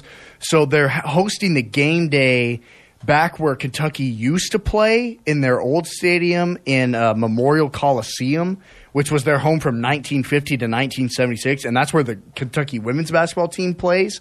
So that's where they're doing the game day, is, and they're going to show a bunch of, like, highlights from back in the, like, sixties of these two teams playing against each other. Um And then they're also going to talk about uh, in two thousand ten, which is the last time these two teams met in College Game Day. Um, it was John Calipari's first uh, game or first season at Kentucky, um, and Kentucky won that game seventy-three to sixty-two. This game, on the other hand, ah, I'm going to pick Tennessee. I really think just overall. And I, I've been saying this, and we talked about it last week, who's the best team, most consistent team in college basketball. We don't know necessarily if they're going to win it all, but I'm, I really like Tennessee. I'm going to pick them to win this game in a battle for the top of the S E C. You want to go? Yeah. Um, I'm going to go right with you here. And that's really? and I, I like Tennessee here, too. Um, I just think that Kentucky – I don't think they can play with Tennessee. I really don't. Not many can, honestly. Not not this year. And I think I think Tennessee has a great, you know, great four, five, and I think that they're going to dominate the boards like they normally do. Um, but I think it's going to be a closer game than a lot of people think it will. Do you think the kid on game day will hit the half-court shot like they did at Virginia? Did yeah, you see that? That was insane. That was awesome. Um, Can you imagine how hype that would be that to be in crazy. a full stadium like that, hit a half-court shot, win eighteen grand? Good. eighteen grand. Just, just one shot. One shot. eighteen grand. Boom. That's amazing. But, uh, no, I like Tennessee in this one. I think they can run with the Wildcats. I think they're going to run the Wildcats, and I think, you know. I, you don't I, think it'll be close? I think it'll be close. Well, um, I, I mean, think they're Tennessee, on the road. Well, yeah, but the way these Tennessee, you know, games come down to it, the the, the space in between um, the win margin usually comes from fouling at the end, and so that's fair. I think this game's going to be a five to seven game. So you think Tennessee's going to be in control the whole time, and it could end up being like well, I, d- I don't know the whole time. I think Kentucky and them will go back and forth for about twenty minutes, but Tennessee is just the more experienced team. And I think I think they'll get the job done in Kentucky. I'm going to pick Kentucky. Wow. Um, I'm taking Kentucky. Game day in Rupp Arena. That place is going to be insane. I mean, nobody nobody in that arena is going to be sitting. Not a single person. You got the number one team in the country coming into your house. You have Which the number five team really in the country. They're not really used to hosting a no, higher-ranked team. Typically, they are the higher-ranked team. Yeah. And so that's going to that's going to be a huge, huge key. And for me, P J Washington is going to be the key in this game. He typically is for Kentucky, but for this game especially because he is a matchup nightmare. This is a guy at six foot eight who is a ball handler for the most part. I mean, he plays so tremendously well on the perimeter where you've, you've got to put a guy like Grant Williams or Admiral Schofield How on him at times. How are they going to stop Grant Williams, though? I mean, they'll they'll be fine. E J Montgomery's a big guy. Nick Richards is a big guy. I mean, they've got big bodies that can that can handle down there. P J Washington certainly by himself can also handle himself down in the low block. So, I mean, this is a team that, while very young compared to this Tennessee team, I think that that can kind of play a role in that one in a positive way a little bit, get some of that reinforcement from the crowd, like, hey, guys, we can go do this, and I think that's what's going to put Kentucky over the top. Man, the next A P poll, Logan has a new number one team. Is that Duke? Yeah. Duke's back at number one. Yeah, I think Duke should probably be at number one right now. But I that was an impressive win over Virginia. It was. I will say. It was. I saw this crazy stat. Virginia, over the past year, has lost to uh, Duke twice, U M B C once, and no one else over the past three hundred sixty-five days. That is crazy right there. It's an impressive Duke stat. Duke twice, U M B C once, and no one else. Unbelievable. It's insane. Moving now into the Big twelve, games coming up tonight. Number eighteen, Kansas State travels to Austin, taking on the Longhorns. Now, Texas has definitely looked better as of late, continuing, hopefully, a, a winning trend that has been the case as of late. They've won three of their last four, and they have, like you like you put in the in the notes here, Austin, an uncanny ability to beat ranked teams on their home floor. And while last time the Wildcats played Texas, they did not have Dean Wade, they did not have Kamau Stokes. In that loss to Texas, they've both since returned, and Kansas State has played very, very well as of late. Currently the top team in the Big twelve right now, according to record, but is that Cartier Adara? Jar. Yeah, Diarra? Okay. Yeah, Jar. Who did not? He did not make the trip. He was the one who had the windmill dunk against K U. He's their sixth oh. man, right? Yeah, yeah.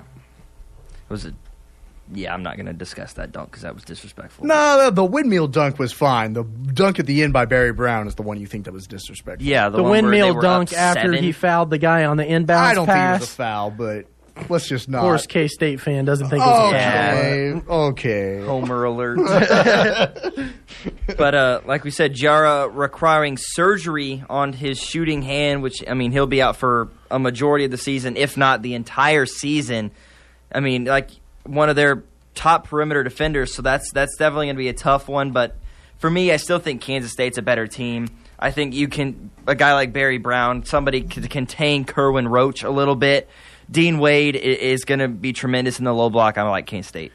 We've seen over the last two games now, Kansas State is not letting – last three games really have not really allowed the other teams to shoot the ball well from the perimeter. Um, and, and I really think it's going to be tough uh, for Texas to try and stop Dean Wade, because this is a guy they haven't played yet this season. I mean, the first time they met, they, they didn't get to see him, or Kamau Stokes for that matter. So K-State should have an edge in this game tonight, but this isn't an easy one. Um, but I'm going to take Kansas State as well. I'm taking Texas in this one. I think Herman Roach, he's averaging fourteen point eight points per game. Jackson Hayes is averaging ten point five. Matt Coleman the third is averaging ten. Dylan Osetkowski is averaging ten. And then the you know another guard in Courtney Ramey is averaging eight. And I think, you know, I don't know if Kansas has enough firepower to run with the – if the game was in Manhattan, I think it would be totally different. But I think Texas just has a vendetta on their home floor, and I think they do. I think I think they can come out with this win tonight. I'm taking the Longhorns. Moving now to Wednesday's games, tomorrow's games, I should say. Number fifteen, Texas Tech at Oklahoma State. Cowboys have allowed seventy points a game this season. They're going to need to step up a defense, their defense, in order to compete with a defense as tremendous as Texas Tech's and a guy like Jarrett Culver to to lead that. That Red Raiders team. Texas Tech has won four of their last five games because of that, because of their momentum, and I just think that Oklahoma State is not as talented as this Texas Tech team. I'm going to take the Red Raiders. We saw how much Oklahoma State struggled against a strong defense in Kansas State. I think this will be more of the same. Texas Tech is just going to out-physical them, making them turn it over. Oklahoma State's a team that likes to shoot a lot of threes. They're not going to be able to get a lot, a lot of good looks off, um, and so I like Texas Tech as well. Go Red Raiders. Oh, I mean, for that, I, I thought mean, you could go opposite I, I, no, again. No, no, no. I, I, got, go I, got, I got Texas Tech in this one. I don't think Oklahoma State has much left in the tank for the rest of the season. And I think Texas Tech is playing well. I mean, they didn't play, you know, they didn't play as well against Kansas a couple weeks. Was that a couple weeks ago? In the fog, that's a reasonable loss. Absolutely. And, and, and that's, you know, that can be explained, but I think Texas Tech has a lot of a lot of shooters. They can run, you know, they run fast cra- or across the court. Um, good transition defense. Uh, I like Texas Tech in this one. My mom texted me and said she's shocked I picked K-State to win. I don't think we are. Moving now to Saturday, Baylor at number fifteen, Texas Tech. A huge game for both of these teams to stay in in the race, I guess you could say, for the Big twelve. Yeah, yeah. Four-way tie right now for second in the Big twelve. I'm going to take Baylor. This is this is a Baylor team that has definitely had their fair share of struggles. Recently, they've lost two of their last three games. They lost at Texas. They lost at home to Kansas State. And then, of course, they won their last game against Oklahoma, but scored only fifty-nine points in a fifty-nine fifty-three win. So offense has been kind of their Achilles heel the last three games. But this is a, a Baylor team that has shown they can play very, very well. They can play at a high level. They can play at the top tier of the Big twelve. And that Texas Tech's their only game this week. They have a full week to prepare they, for this Texas Tech team, while Texas Tech has to first prepare for their game Wednesday before that Saturday matchup. Because of that, I'm going to take Baylor. Um, I'm also going to take Baylor. Um, the, the the thing that kind of concerns me a little bit is that Mekhi Mason is just coming off of an injury. He didn't play against Kansas State. Um, he played last night against Oklahoma, but really – didn't play well. He went two for fourteen from the floor, six points, uh, two turnovers. Um, so I think a key for him in this long four days before they uh, travel to Lubbock will be to get healthy, get back healthy. So I actually like Baylor as well. I, they're just – they have these freaks. I don't know where they get them, these long guys, and they play that zone that's really hard to get penetrate against because they're so long. They make you turn it over. So I like Baylor as well. That's gonna. I think that could be a low-scoring game, though. This game for me is more of a dependency game, and, and that's going to be on, you know, Texas Tech guard Jarrett Jarrett Culver, mm-hmm. right? I mean, this dude is averaging seventeen point six per game and six rebounds, and if he can, if He's he, a bucket. If he can find the bottom of the net for Texas Tech. Um, at Baylor, and you know, taking into consideration the Oklahoma State game, I don't think this Oklahoma State game is going to be much of a test for Texas Tech. I think they're going to, you know, run Oklahoma State out of the gym, yeah.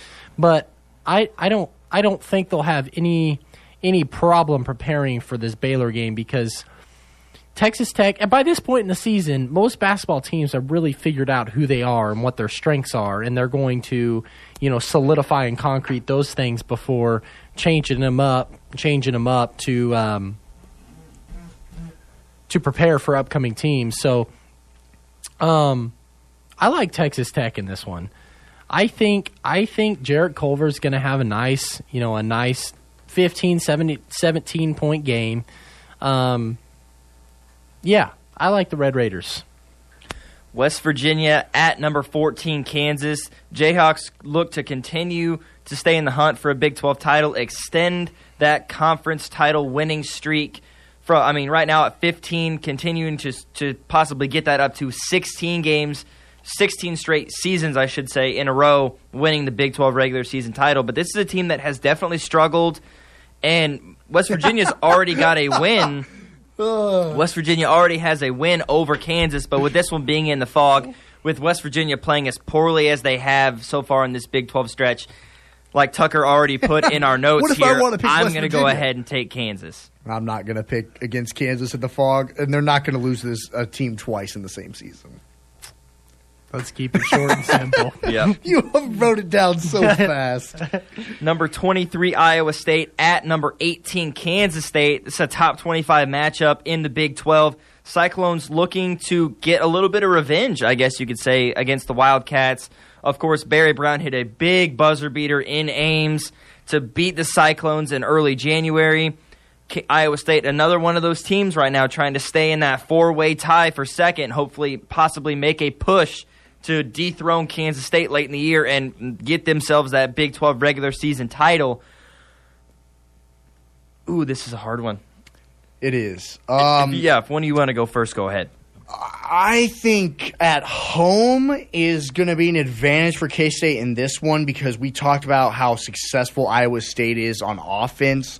Um, I think on the road, as well as Kansas State's defense has been playing of recent, um, will be tough. I think that Kansas State is again going to find a way, like they did the first time, kind of slow down Shayok, force Wigington into some turnovers. Um, and Dean Wade, he did not have a big game against Iowa State. That was his first game back in con- in the conference coming off of his injury. He did not have a big game against Iowa State the first time these teams met. I think it's going to be a different story the second time around. I am going – I think I'm going to take Iowa State in this one. Iowa State, um, this is a team like you, like we like we mentioned during the, the preview here. He They played well against Kansas State the first time, had an opportunity to win the game, didn't necessarily win the game. You mentioned Dean Wade kind of coming back from his injury. Lindell Wigington was doing more of the same for Iowa State, and Iowa State is a team that just lost to T C U. I mean, they just lost at home to T C U. A huge wake-up call, I think, for, for this Iowa State Cyclone basketball team. I think they're going to come out with a little bit of anger, losing their last game, losing at home to Kansas State earlier in the year, a game that they possibly think they should have won, and won. I think that's going to put them over the top and will help them win this game. For me, this game is also dependent on tonight's game with Kansas State. Okay. I think if Kansas State goes to Austin and loses, there's no way they're losing to Iowa State at home. Now, if K-State goes into Austin and wins, there's a bigger chance for this little Iowa State, Shayok, you know, having a bucket type of night. Um, but if there's anything that I've learned being friends with Mister Austin McNorton over the last semester and a half is to uh, never doubt them Wildcats. So I'm I'm going I'm going Kansas State or I, over Iowa State. Um, You're picking against K-State I, tonight. What do you mean doubt the Wildcats? You're picking Texas tonight. Texas is good. Iowa State and is... Iowa State's I, not? Iowa State's... I just feel like Iowa State's choking down the stretch. I don't... Yeah, I, that I, last I game showed me a lot. I, I don't know what's going on with Iowa State. Also... Can't play defense. I'm not... I'm not... Yeah. I mean, th- th- that's the thing is I'm not convinced on their defensive skills. And Kansas State has proven that they, you know, they know how to guard... Um, it held Iowa State to fifty-eight the last time. They absolutely, and if in, th- that's the way that Kansas State is going to beat teams, it's that they're going to hold them to enough to where they can, you know, they can outscore them, yeah. rather than just you know out you yeah, know, score exactly. and score and score and score like ninety-two win. To eighty-three, right? And so, but I like the Wildcats in this one. All right, moving now into the Big Ten, starting with tonight's games. Number twelve, Purdue, at number twenty-four, Maryland, another top twenty-five matchup this week. Two uh, of the Big Ten's top point guards uh, on display tonight in Carson Edwards and Anthony Cohen in College Park. That could definitely play a role. Ma- Purdue is certainly probably the hottest team in the Big Ten right now, playing at, at just an unreal level. Both of these teams currently in that top four mm-hmm. position, trying to get that double bye in the Big Ten tournament. And this game could certainly come down to, to those two guys. Edwards is, of course, leading the Big Ten in scoring, twenty-four, almost twenty-five points a game.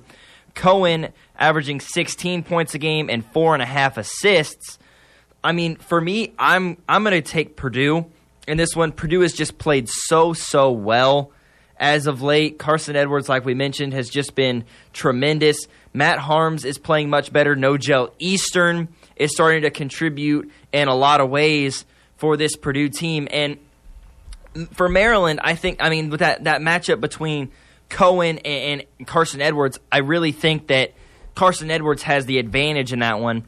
But you, you, you would take a look possibly at that matchup with Bruno Fernando and whoever it be, Grady Eifert, Matt Harms, whoever that guy is that's going to have to guard Bruno Fernando. And the post play at, for Purdue recently has been so much better than people that than it has been recent than it had really been talking, earlier in okay. the year. So because of that, I think that's going to give Purdue a huge advantage in this game and help them win. So here's the question for me, and this is something that bothers me a little bit.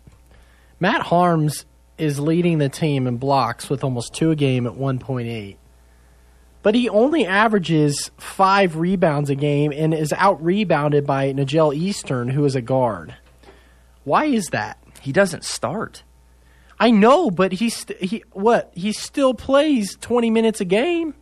He does. I mean, but I mean, you take a look at at the Nebraska game, their their most recent game. Harms finishes with eight rebounds, four four points, four blocks in twenty-three minutes of play. Nogel Eastern finishes with ten rebounds and twelve points in thirty-one minutes of play. So that's it. So he plays. I mean, Nogel Eastern plays eight more minutes, and it, yeah, Nogel Eastern is a quote unquote guard. He's six seven. Oh. So, I mean, this is not a... And is he a small forward then? He, base, he's, he plays the two. Wow. For for them, I mean, because, I mean, but he has to play bigger than he is because Carson Edwards is not going to, not a tremendous rebounder. Ryan Klein, who's their two guard, is also six six, but he is a perimeter guy. He's He is a knockdown three-point shooter. He is a, a three-point shooting threat. The guy's shooting forty-four percent on the year from three. That's what he does. I mean, so for me, he's got to, Nogel Eastern, while he's on the floor in that starting lineup, has got to be able to go get rebounds, and I think that's why he's he's averaging more rebounds per game than Matt Harms, and that's a huge positive, I think, for Purdue. Really? So who are you taking in this game? Purdue. Oh, you said Purdue. Yes. I'm also taking Purdue. I said earlier that I think they're the hottest team in the Big Ten right now, so I'm going to keep them rolling. I like Boiler Purdue. Up. I, I like Purdue, too. I just I, I – just, How tough of an Matt environment Harms is, is Matt Harms is known for his his big presence down low, and he's only averaging five rebounds a game. That that's something that could bother me later in the season for Purdue, but I just feel like, you know, a, I didn't know he was six seven. That's new information to me. So, I mean, that explains a little bit. He's working hard. He's going up after shots. As a guard, he's quick. Um, but How tough of an environment is College Park, Maryland? I don't really know. Maryland hasn't been in the Big Ten very long. I mean, when did they? twenty twelve, twenty thirteen they joined? Like Maryland's a team that has definitely had plenty of success on the basketball floor. So I think that it, it could Turgeon definitely still their be. Coach? Yes. It's unfortunate. I think that could certainly be certainly be a, a factor in the game, but I just don't know enough about it to say yes for sure. That's going to be that's going to be a huge a huge key. Number eleven Michigan State at number twenty Wisconsin. Another top twenty-five matchup. Michigan State is finally kind of back on track, while Wisconsin coming off their loss in that in their last game against Michigan. So this is this is definitely going to be an interesting matchup. A team, two teams, I should say, that love to play in the post. Ethan Happ, Nate Reuvers for Wisconsin, Kenny Goins, Nick Ward for Michigan State. Right, Xavier Tillman coming off the bench for the Spartans. I'm going to take Michigan State because I just think that their bench depth is going to be the key for them. I think that's going to put them over the top. Happ and Reuvers have to play a lot of minutes, and guy, I mean, guys like Tillman, guys like Ward are not easy to move. Those are big guys. Those are just intimidating post presence, and with a guy like Cassius Winston at the point guard position, taking on a guy like Demetric Trice, I think Michigan State's got the edge there. If Wisconsin fails to shoot the ball from the three well, if guys like Brad Davison can't, if he can't shoot the ball well from the perimeter, Michigan State could easily run away with this one and end up winning by twenty. So I'm going to take Michigan State. Um, I'm going to take Wisconsin um, in this one. I I, I understand that uh, Michigan State has recently been, I mean, they may have kind of discovered how to regroup, refocus Um, against Minnesota, but this is a, this is a tough one. Um, on the road, playing against a guy in Ethan Happ, and and really, Wisconsin does a good job scoring the ball overall, and they do a good job passing it. thirteen assists a game. Um, so so I like the Badgers in this one. I think I think they're really going to be able to spread the floor around um, and get good looks. You know, I'm also going to take the Wisconsin Badgers in this one. I think you know, I. I I just think Ethan Happ. How tough of an environment is Madison for oh, basketball? I I, w- I I hate playing in the Kohl the Center. The Kohl Center? Absolutely Is it not. the, what, would it be third toughest environment in the Big Ten? Or would it's, it be it's, fourth? I would, it's top five. I mean, okay. Assembly Hall is so hard. East Lansing, two. I put Ann Arbor, third. Mackey Arena, I'd probably put four. Maybe maybe them third, Ann Arbor, four. And then, and then the Kohl Center. I don't know. I don't think uh, this Demetric Trice, Cassius Winston matchup is going to be as lopsided as you think it is, Logan. Um, but I just I think I think Ethan Happ is a lot quicker than the post players of Michigan State, and he's going to do his little finesse spin around out of the basket and lay it up with his left hand like he does eighty-seven point nine percent of the time um, down on the offensive boards. Um, but you know, I like I like Wisconsin in here. I think Michigan State. Um, I don't know. Something about me just gives off those. You know, they're they're just struggling a little bit, I think, coming down the, the stretch. So um, I don't think they're going. I and I think home field advantage plays a huge factor in this one as well. So I'm going to take Wisconsin. All right, our final matchup for Wednesday: number six Michigan at Penn State. And I mean, taking a look at this one on paper, you would assume like, okay, Michigan's going to run away with this one, right? Michigan's twenty-two and two. They're eleven and two in the Big Ten, currently leading the Big Ten, while Penn State is one and eleven in the conference. But this is a this is a Penn State team that has certainly played teams close at times. Their last game losing by only four to Ohio State, who, according to Joe Lunardi, is still an N C double A tournament team. So, I mean, and at like at, he held the lead at one point, up seventy to sixty-nine at one point in that game before uh, a five oh run by the Buckeyes.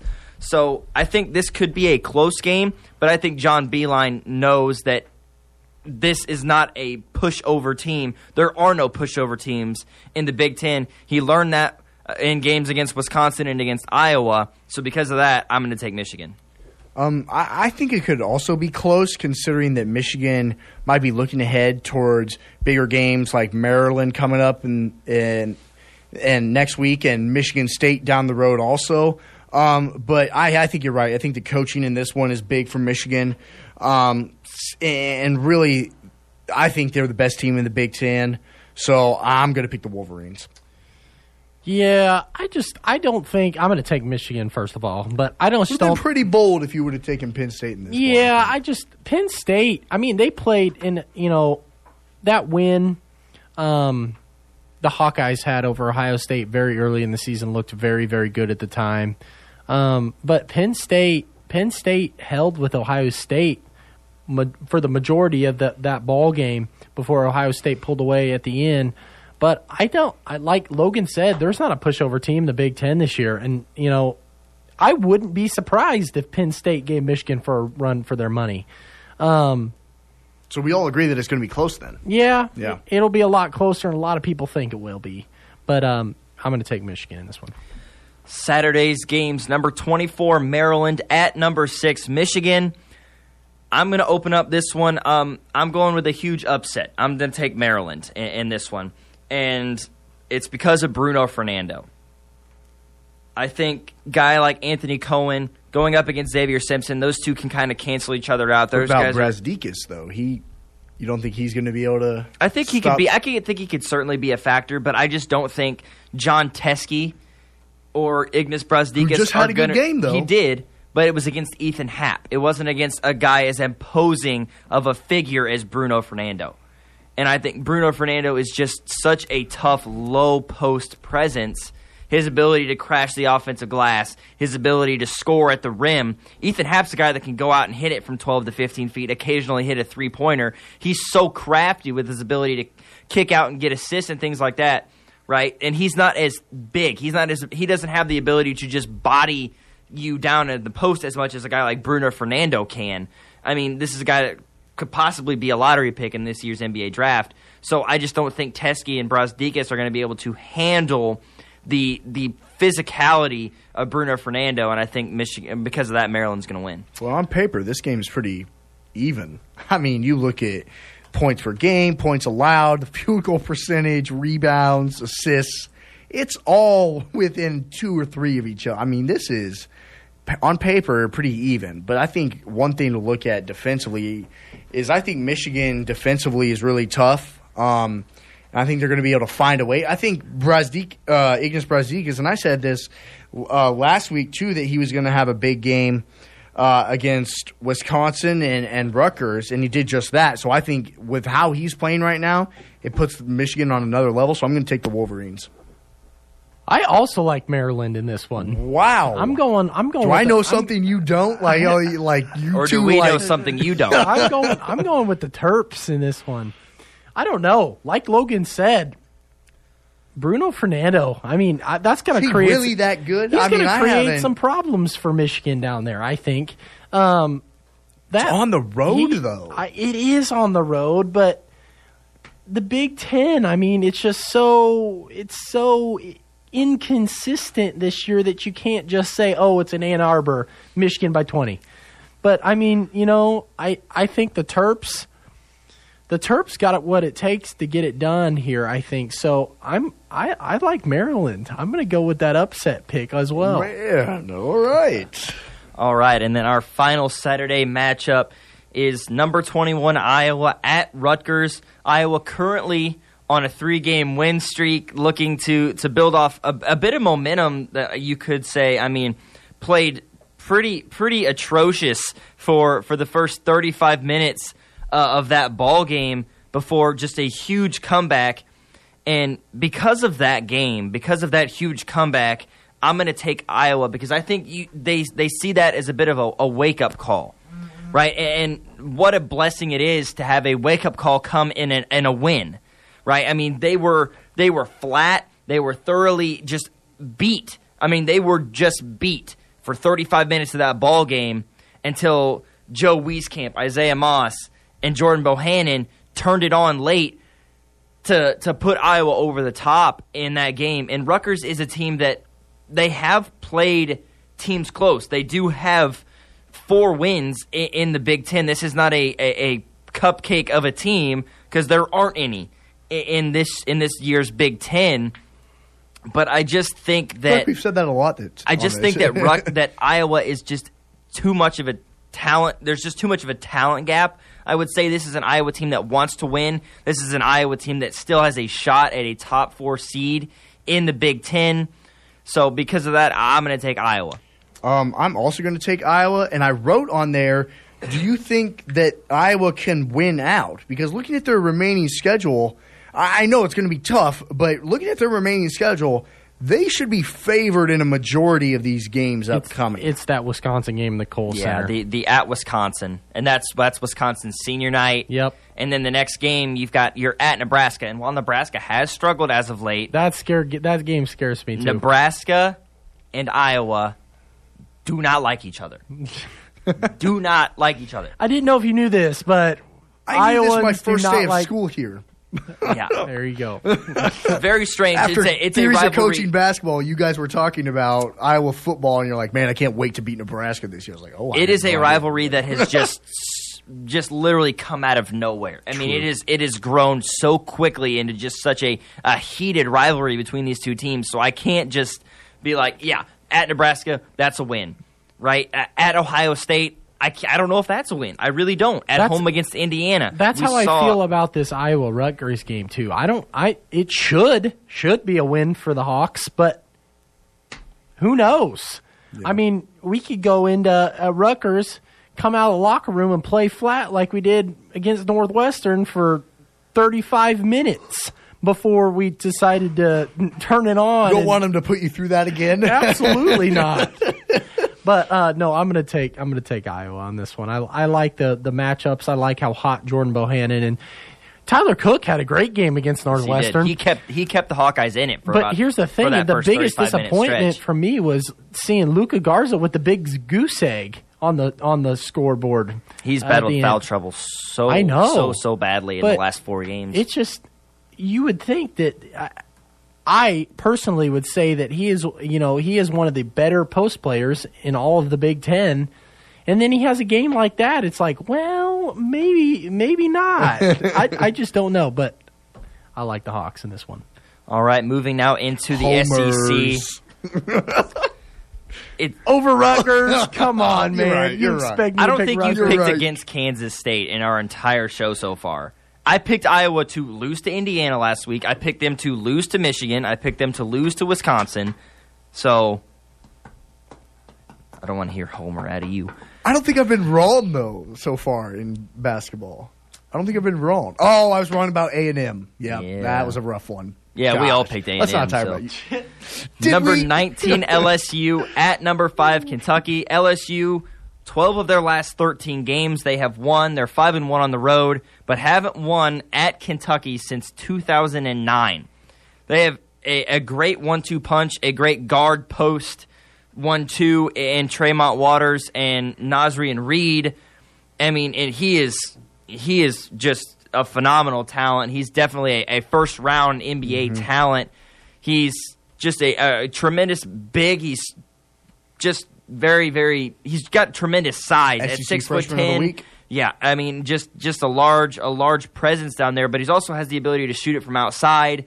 I mean, Waters was S E C Player of the Week last week.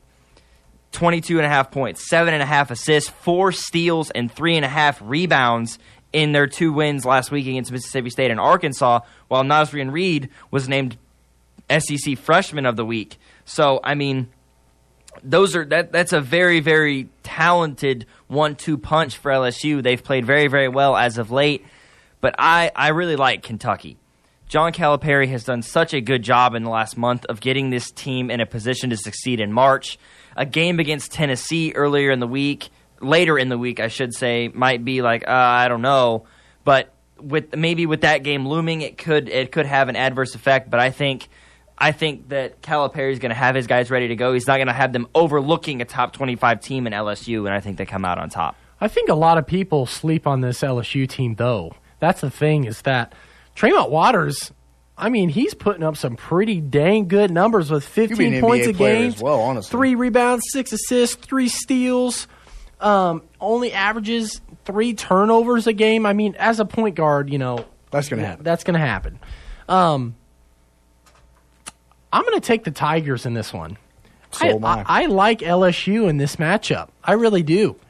I think really this is just a tough week for Kentucky. I mean, Utah, I mean, yeah, they're both at home, but my goodness, what a tough stretch, right? Um, because I think you're exactly right. I think L S U isn't being talked about enough. I mean, they have two guys that are just N B A talents.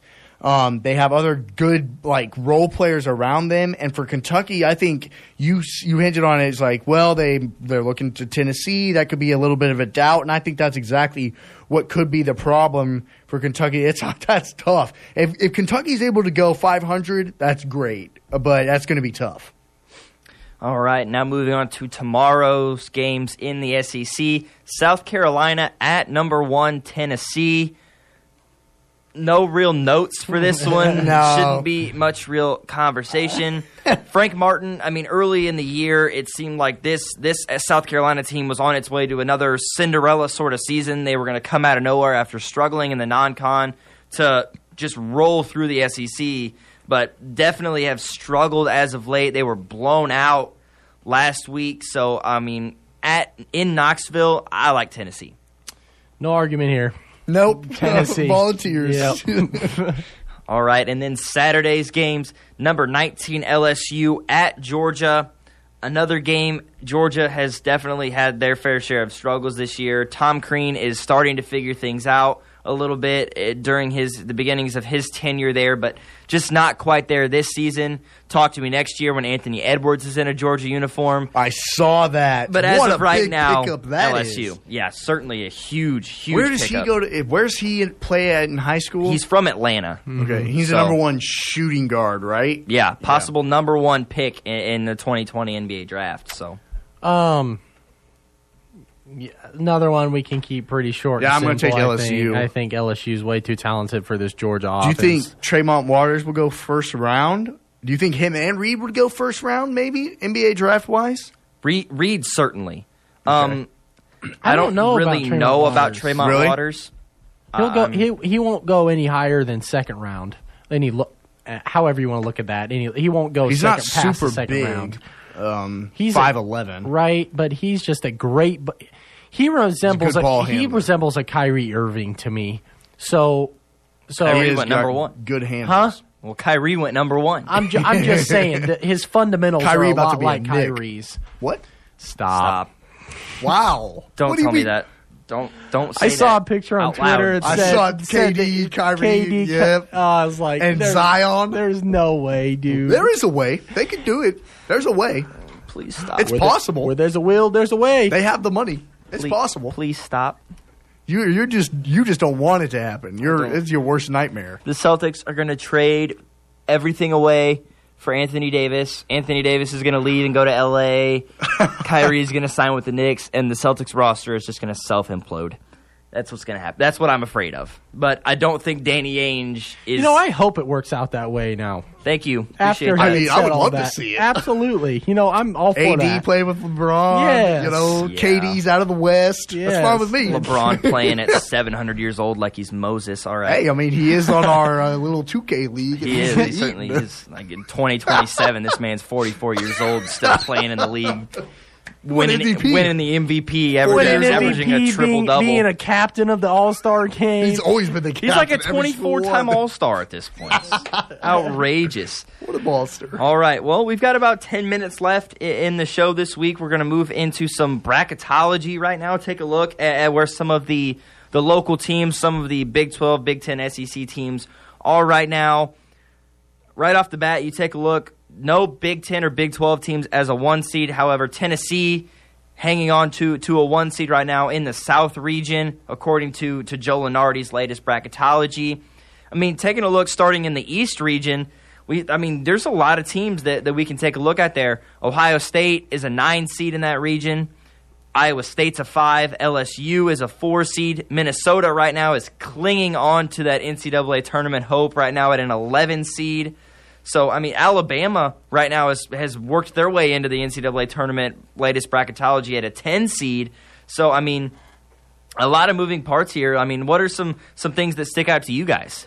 I think that um, with Michigan sitting down there as a two seed and with Gonzaga being the one seed in that region, looking at that potential route for Michigan, uh, you could potentially face – and Iowa has a pretty decent route as well. I mean – they would play U C F as a six seed, and then Houston as a three seed. So you could potentially have, if I was filling out a bracket, I think I would pick Michigan and Iowa to meet in the Sweet sixteen. How would you feel about that matchup? I don't know if I want to play Michigan again. Um, we played tremendously well against Michigan on our home floor. Yeah. And I think that there's going to be, there's definitely going to be a, a little bit of a grudge. My Would the f- Iowa fans travel to Anaheim? Mm, so that's a trip. That's a long uh, way. Well, uh, it, the the region is in Anaheim, but we don't know. I don't know where that Sweet sixteen game True, would be right. located. It'd be in the West. So somewhere. Here's the thing: the the one game that's really sticking out to me right now is not an eight nine game, is not a seven ten game, but it's the four thirteen matchup between L S U and Murray State. Oh, I love that. That's a great matchup. I love that. Boy, who would you take in that? John Morant. Yeah, I mean, I don't know loss. If L S U can. I, that's tough. That's I, just, how are they only a thirteen seed? Weren't they ranked know. at one point? Or am I? I think they were ranked at one point. Know. They might have been. I, I really do not know. I love as a you know. And we're Nevada's going to, only a four seed too. That's a team I wouldn't want to meet up against. Yeah. Okay. Here we go. We're doing this for the second week in a row. All right. Where do you, other than the Murray State L S U game, give me a potential upset in East in the e- each of the four regions? Okay. Um. Ooh. I like I like in the East region that Alabama Buffalo one. Alabama, I think yeah. the ten seven. I think Alabama definitely has the potential to win that one. If Seton Hall is. Beats Temple, I like them over Iowa State. Really? I think Seton Hall in the Big East, as they've, they've played in those kind of games, playing against Villanova and playing in like big arenas in Butler and Georgia, I, I would like Seton Hall in that one, honestly. And I'm a Big twelve guy. And I, I would pick Seton Hall, honestly. That's that's very interesting to me because I was going to say the exact same thing, but the other with way. Temple? I was going to say it with Temple. Okay. I mean, you take a look at, at past years in this N C double A tournament, teams that play that, that play-in game. game, right, people can see that a bit as a hindrance. But if you win that play-in game, you've got momentum already in the N C double A tournament. The tournament really even, you think, I mean, yeah. you talk about Tennessee a few years ago. They they were in the play-in game against Iowa. They win a very, very close game against Iowa and then end up winning their next game. winning. The, I mean, they ended up in the Sweet sixteen. From a play-in game to the Sweet sixteen, that is what that play-in game can give you, and I think that could potentially be what happens with Temple. They beat Iowa State, and then they move right. They beat Seton Hall. They beat Iowa State, and then possibly a matchup against Duke, or maybe Duke loses. Duke has a tendency to do that. They, well, either, they would play. It either, seems like Duke either wins the whole thing or they lose in the second round. So I mean, Bucknell is a team that has had some upsets also. Bucknell's have. a sixteen seed. That, um, that, never forget that Illinois Bucknell game where they upset Illinois in, in the N C double A tournament. Yep. Okay, and then I look over to the south here in our next region. I like this Oklahoma over Virginia Tech matchup in the uh, play-in game there too. I think Oklahoma could definitely handle the Hokies in, you know, this round of sixty-four. I don't see Oklahoma beating Arizona State. Really? I don't. I think Arizona State's a, a pretty Arizona talented State's a team. team that beat K U earlier. Yeah, but the Pac twelve, man, Bobby Hurley. I mean, it's rough though. It is. It certainly is. But uh, I, I think that Arizona State would beat Oklahoma. I think I would pick. Uh, I might lean towards Wofford over Auburn. I don't mm-hmm. really know how great Auburn... I mean, Auburn was up there at one point, but really, as of recent, they haven't been playing very well. So then we go down to... Who the, was yours? Who was yours in the South? You, I, you I, liked I, I liked Oklahoma, Oklahoma, Virginia Tech. Then we go over to the West. Has anybody watched this Houston team play? I, I watched I, them I have beat not. Cincinnati uh, over the weekend. Was it? It was I close. Mean, It, it was close, and they they're but Cincinnati's kind of down. So Houston has a great record because the American is like the worst it's been in a long the, time. The right? toughest team in the American for Would is U C F, right? It's would, you, Cincinnati, would you say that? Since U C F and Cincinnati, and that's yes. mine. U C F U C- beating Iowa in that first round. Wow, what the heck, man? You're Taco just, Taco Fall no is faith. seven foot seven, no and faith. Our center is six foot ten. Come on, man. It's, no, it's U C F. U C F's the team that was pick U C F too. U C F was a team that was that, that, that a lot of people had favored to win the American, and I'm not. I'm not picking U C F. That is a game that, as an Iowa fan, scares me, and I think would scare a lot of people, depending on what fan of whatever team you were. Right, Kansas State's a six seed right now. If they were to somehow play U C F in that six eleven game, I would be scared for Kansas State. Yeah, I would. Because U C F is a team that has shown they can win games. It's a team that made the N C double A tournament last season. I, I would be scared. Other than that, I really don't see any no, I don't more see a whole potential lot. upsets in the West. No, then, we, I don't. then we go over to the, the, the Midwest. This is this is a stacked, stacked region with Virginia one, Kentucky two, Kansas three, Wisconsin four. It's Texas in Kansas Tech. City too. It that is. Was, ah, I really. That is a home. The last time Game. Kansas was in Kansas City, they lost in the Elite Eight to Oregon. It yep. was the greatest day of my life. Wow. But that is a Don't fog. hold back. Let us know how you that guys is, feel. The Sprint Center is a fog two point oh for oh, Kansas. It is. Yeah, it is. Yeah. It is crazy. Oh, boy. You know, I love... I like Saint John's I a do little too. bit. That's the one I'm looking at. Saint John's is a team that was ranked at one point in the season. Chris Mullen has done a tremendous job I also like South Dakota State. I, I take a look at that. I take I'm sure you like South Dakota State I do, right you know, now. Jackrabbits, let's go. Yeah, I Woo. take a look at that Butler-Texas Tech game as another one. Um, Butler, new head coach, they're still kind of trying to figure things out a little bit, but I, I do think Butler has had a tremendous track record in the N C double A tournament under Brad Stevens, under Dana Holtmann, so uh, I really do think that, that Butler could have some success, especially against a Texas Tech team that, that struggles to score a little region. bit. It is. That is a loaded region. Wisconsin, Tech, Ole Miss is pretty good. T C U is pretty good. Virginia, Maryland is a six seed. Kentucky, Maryland is yeah. That is a tough region. How about Butler and V C U being in the same region? That's crazy. That is. Uh, those are those are two sort of Cinderella teams yeah. that have hit Final Fours in recent memory. Being in the same Butler, region. That's Butler kind of went back to back national championship yeah, games. Gordon Hayward, go Celtics. Stop. See, bro. Come See, bro. on. Okay, we're eighteen games above five hundred. Why didn't you say Brad Stevens? Yeah, Brad Stevens, But you too. said Gordon Hayward. Because Gordon Hayward plays for the Celtics. I could have said either one. They both work. They beat K-State in the Elite Eight against Jacob Polan. Crazy. And then they missed that buzzer beater against Duke. The half-court yeah, shot. From half yeah, court. You yeah. say they missed the buzzer beater like it was a bunny. It was from half-court. No, Gordon Hayward had to heave it, that. Like, he almost made it. Yeah, he certainly did. Fantastic. Well, I think uh, I think that's going to do it. Closing of the laptop. Thank you for joining us, ladies and gentlemen. I'm Logan Weber with Austin McNorton and Tucker Quinn. This has been Tuesday Takeover. Tune in next week. We'll see you then.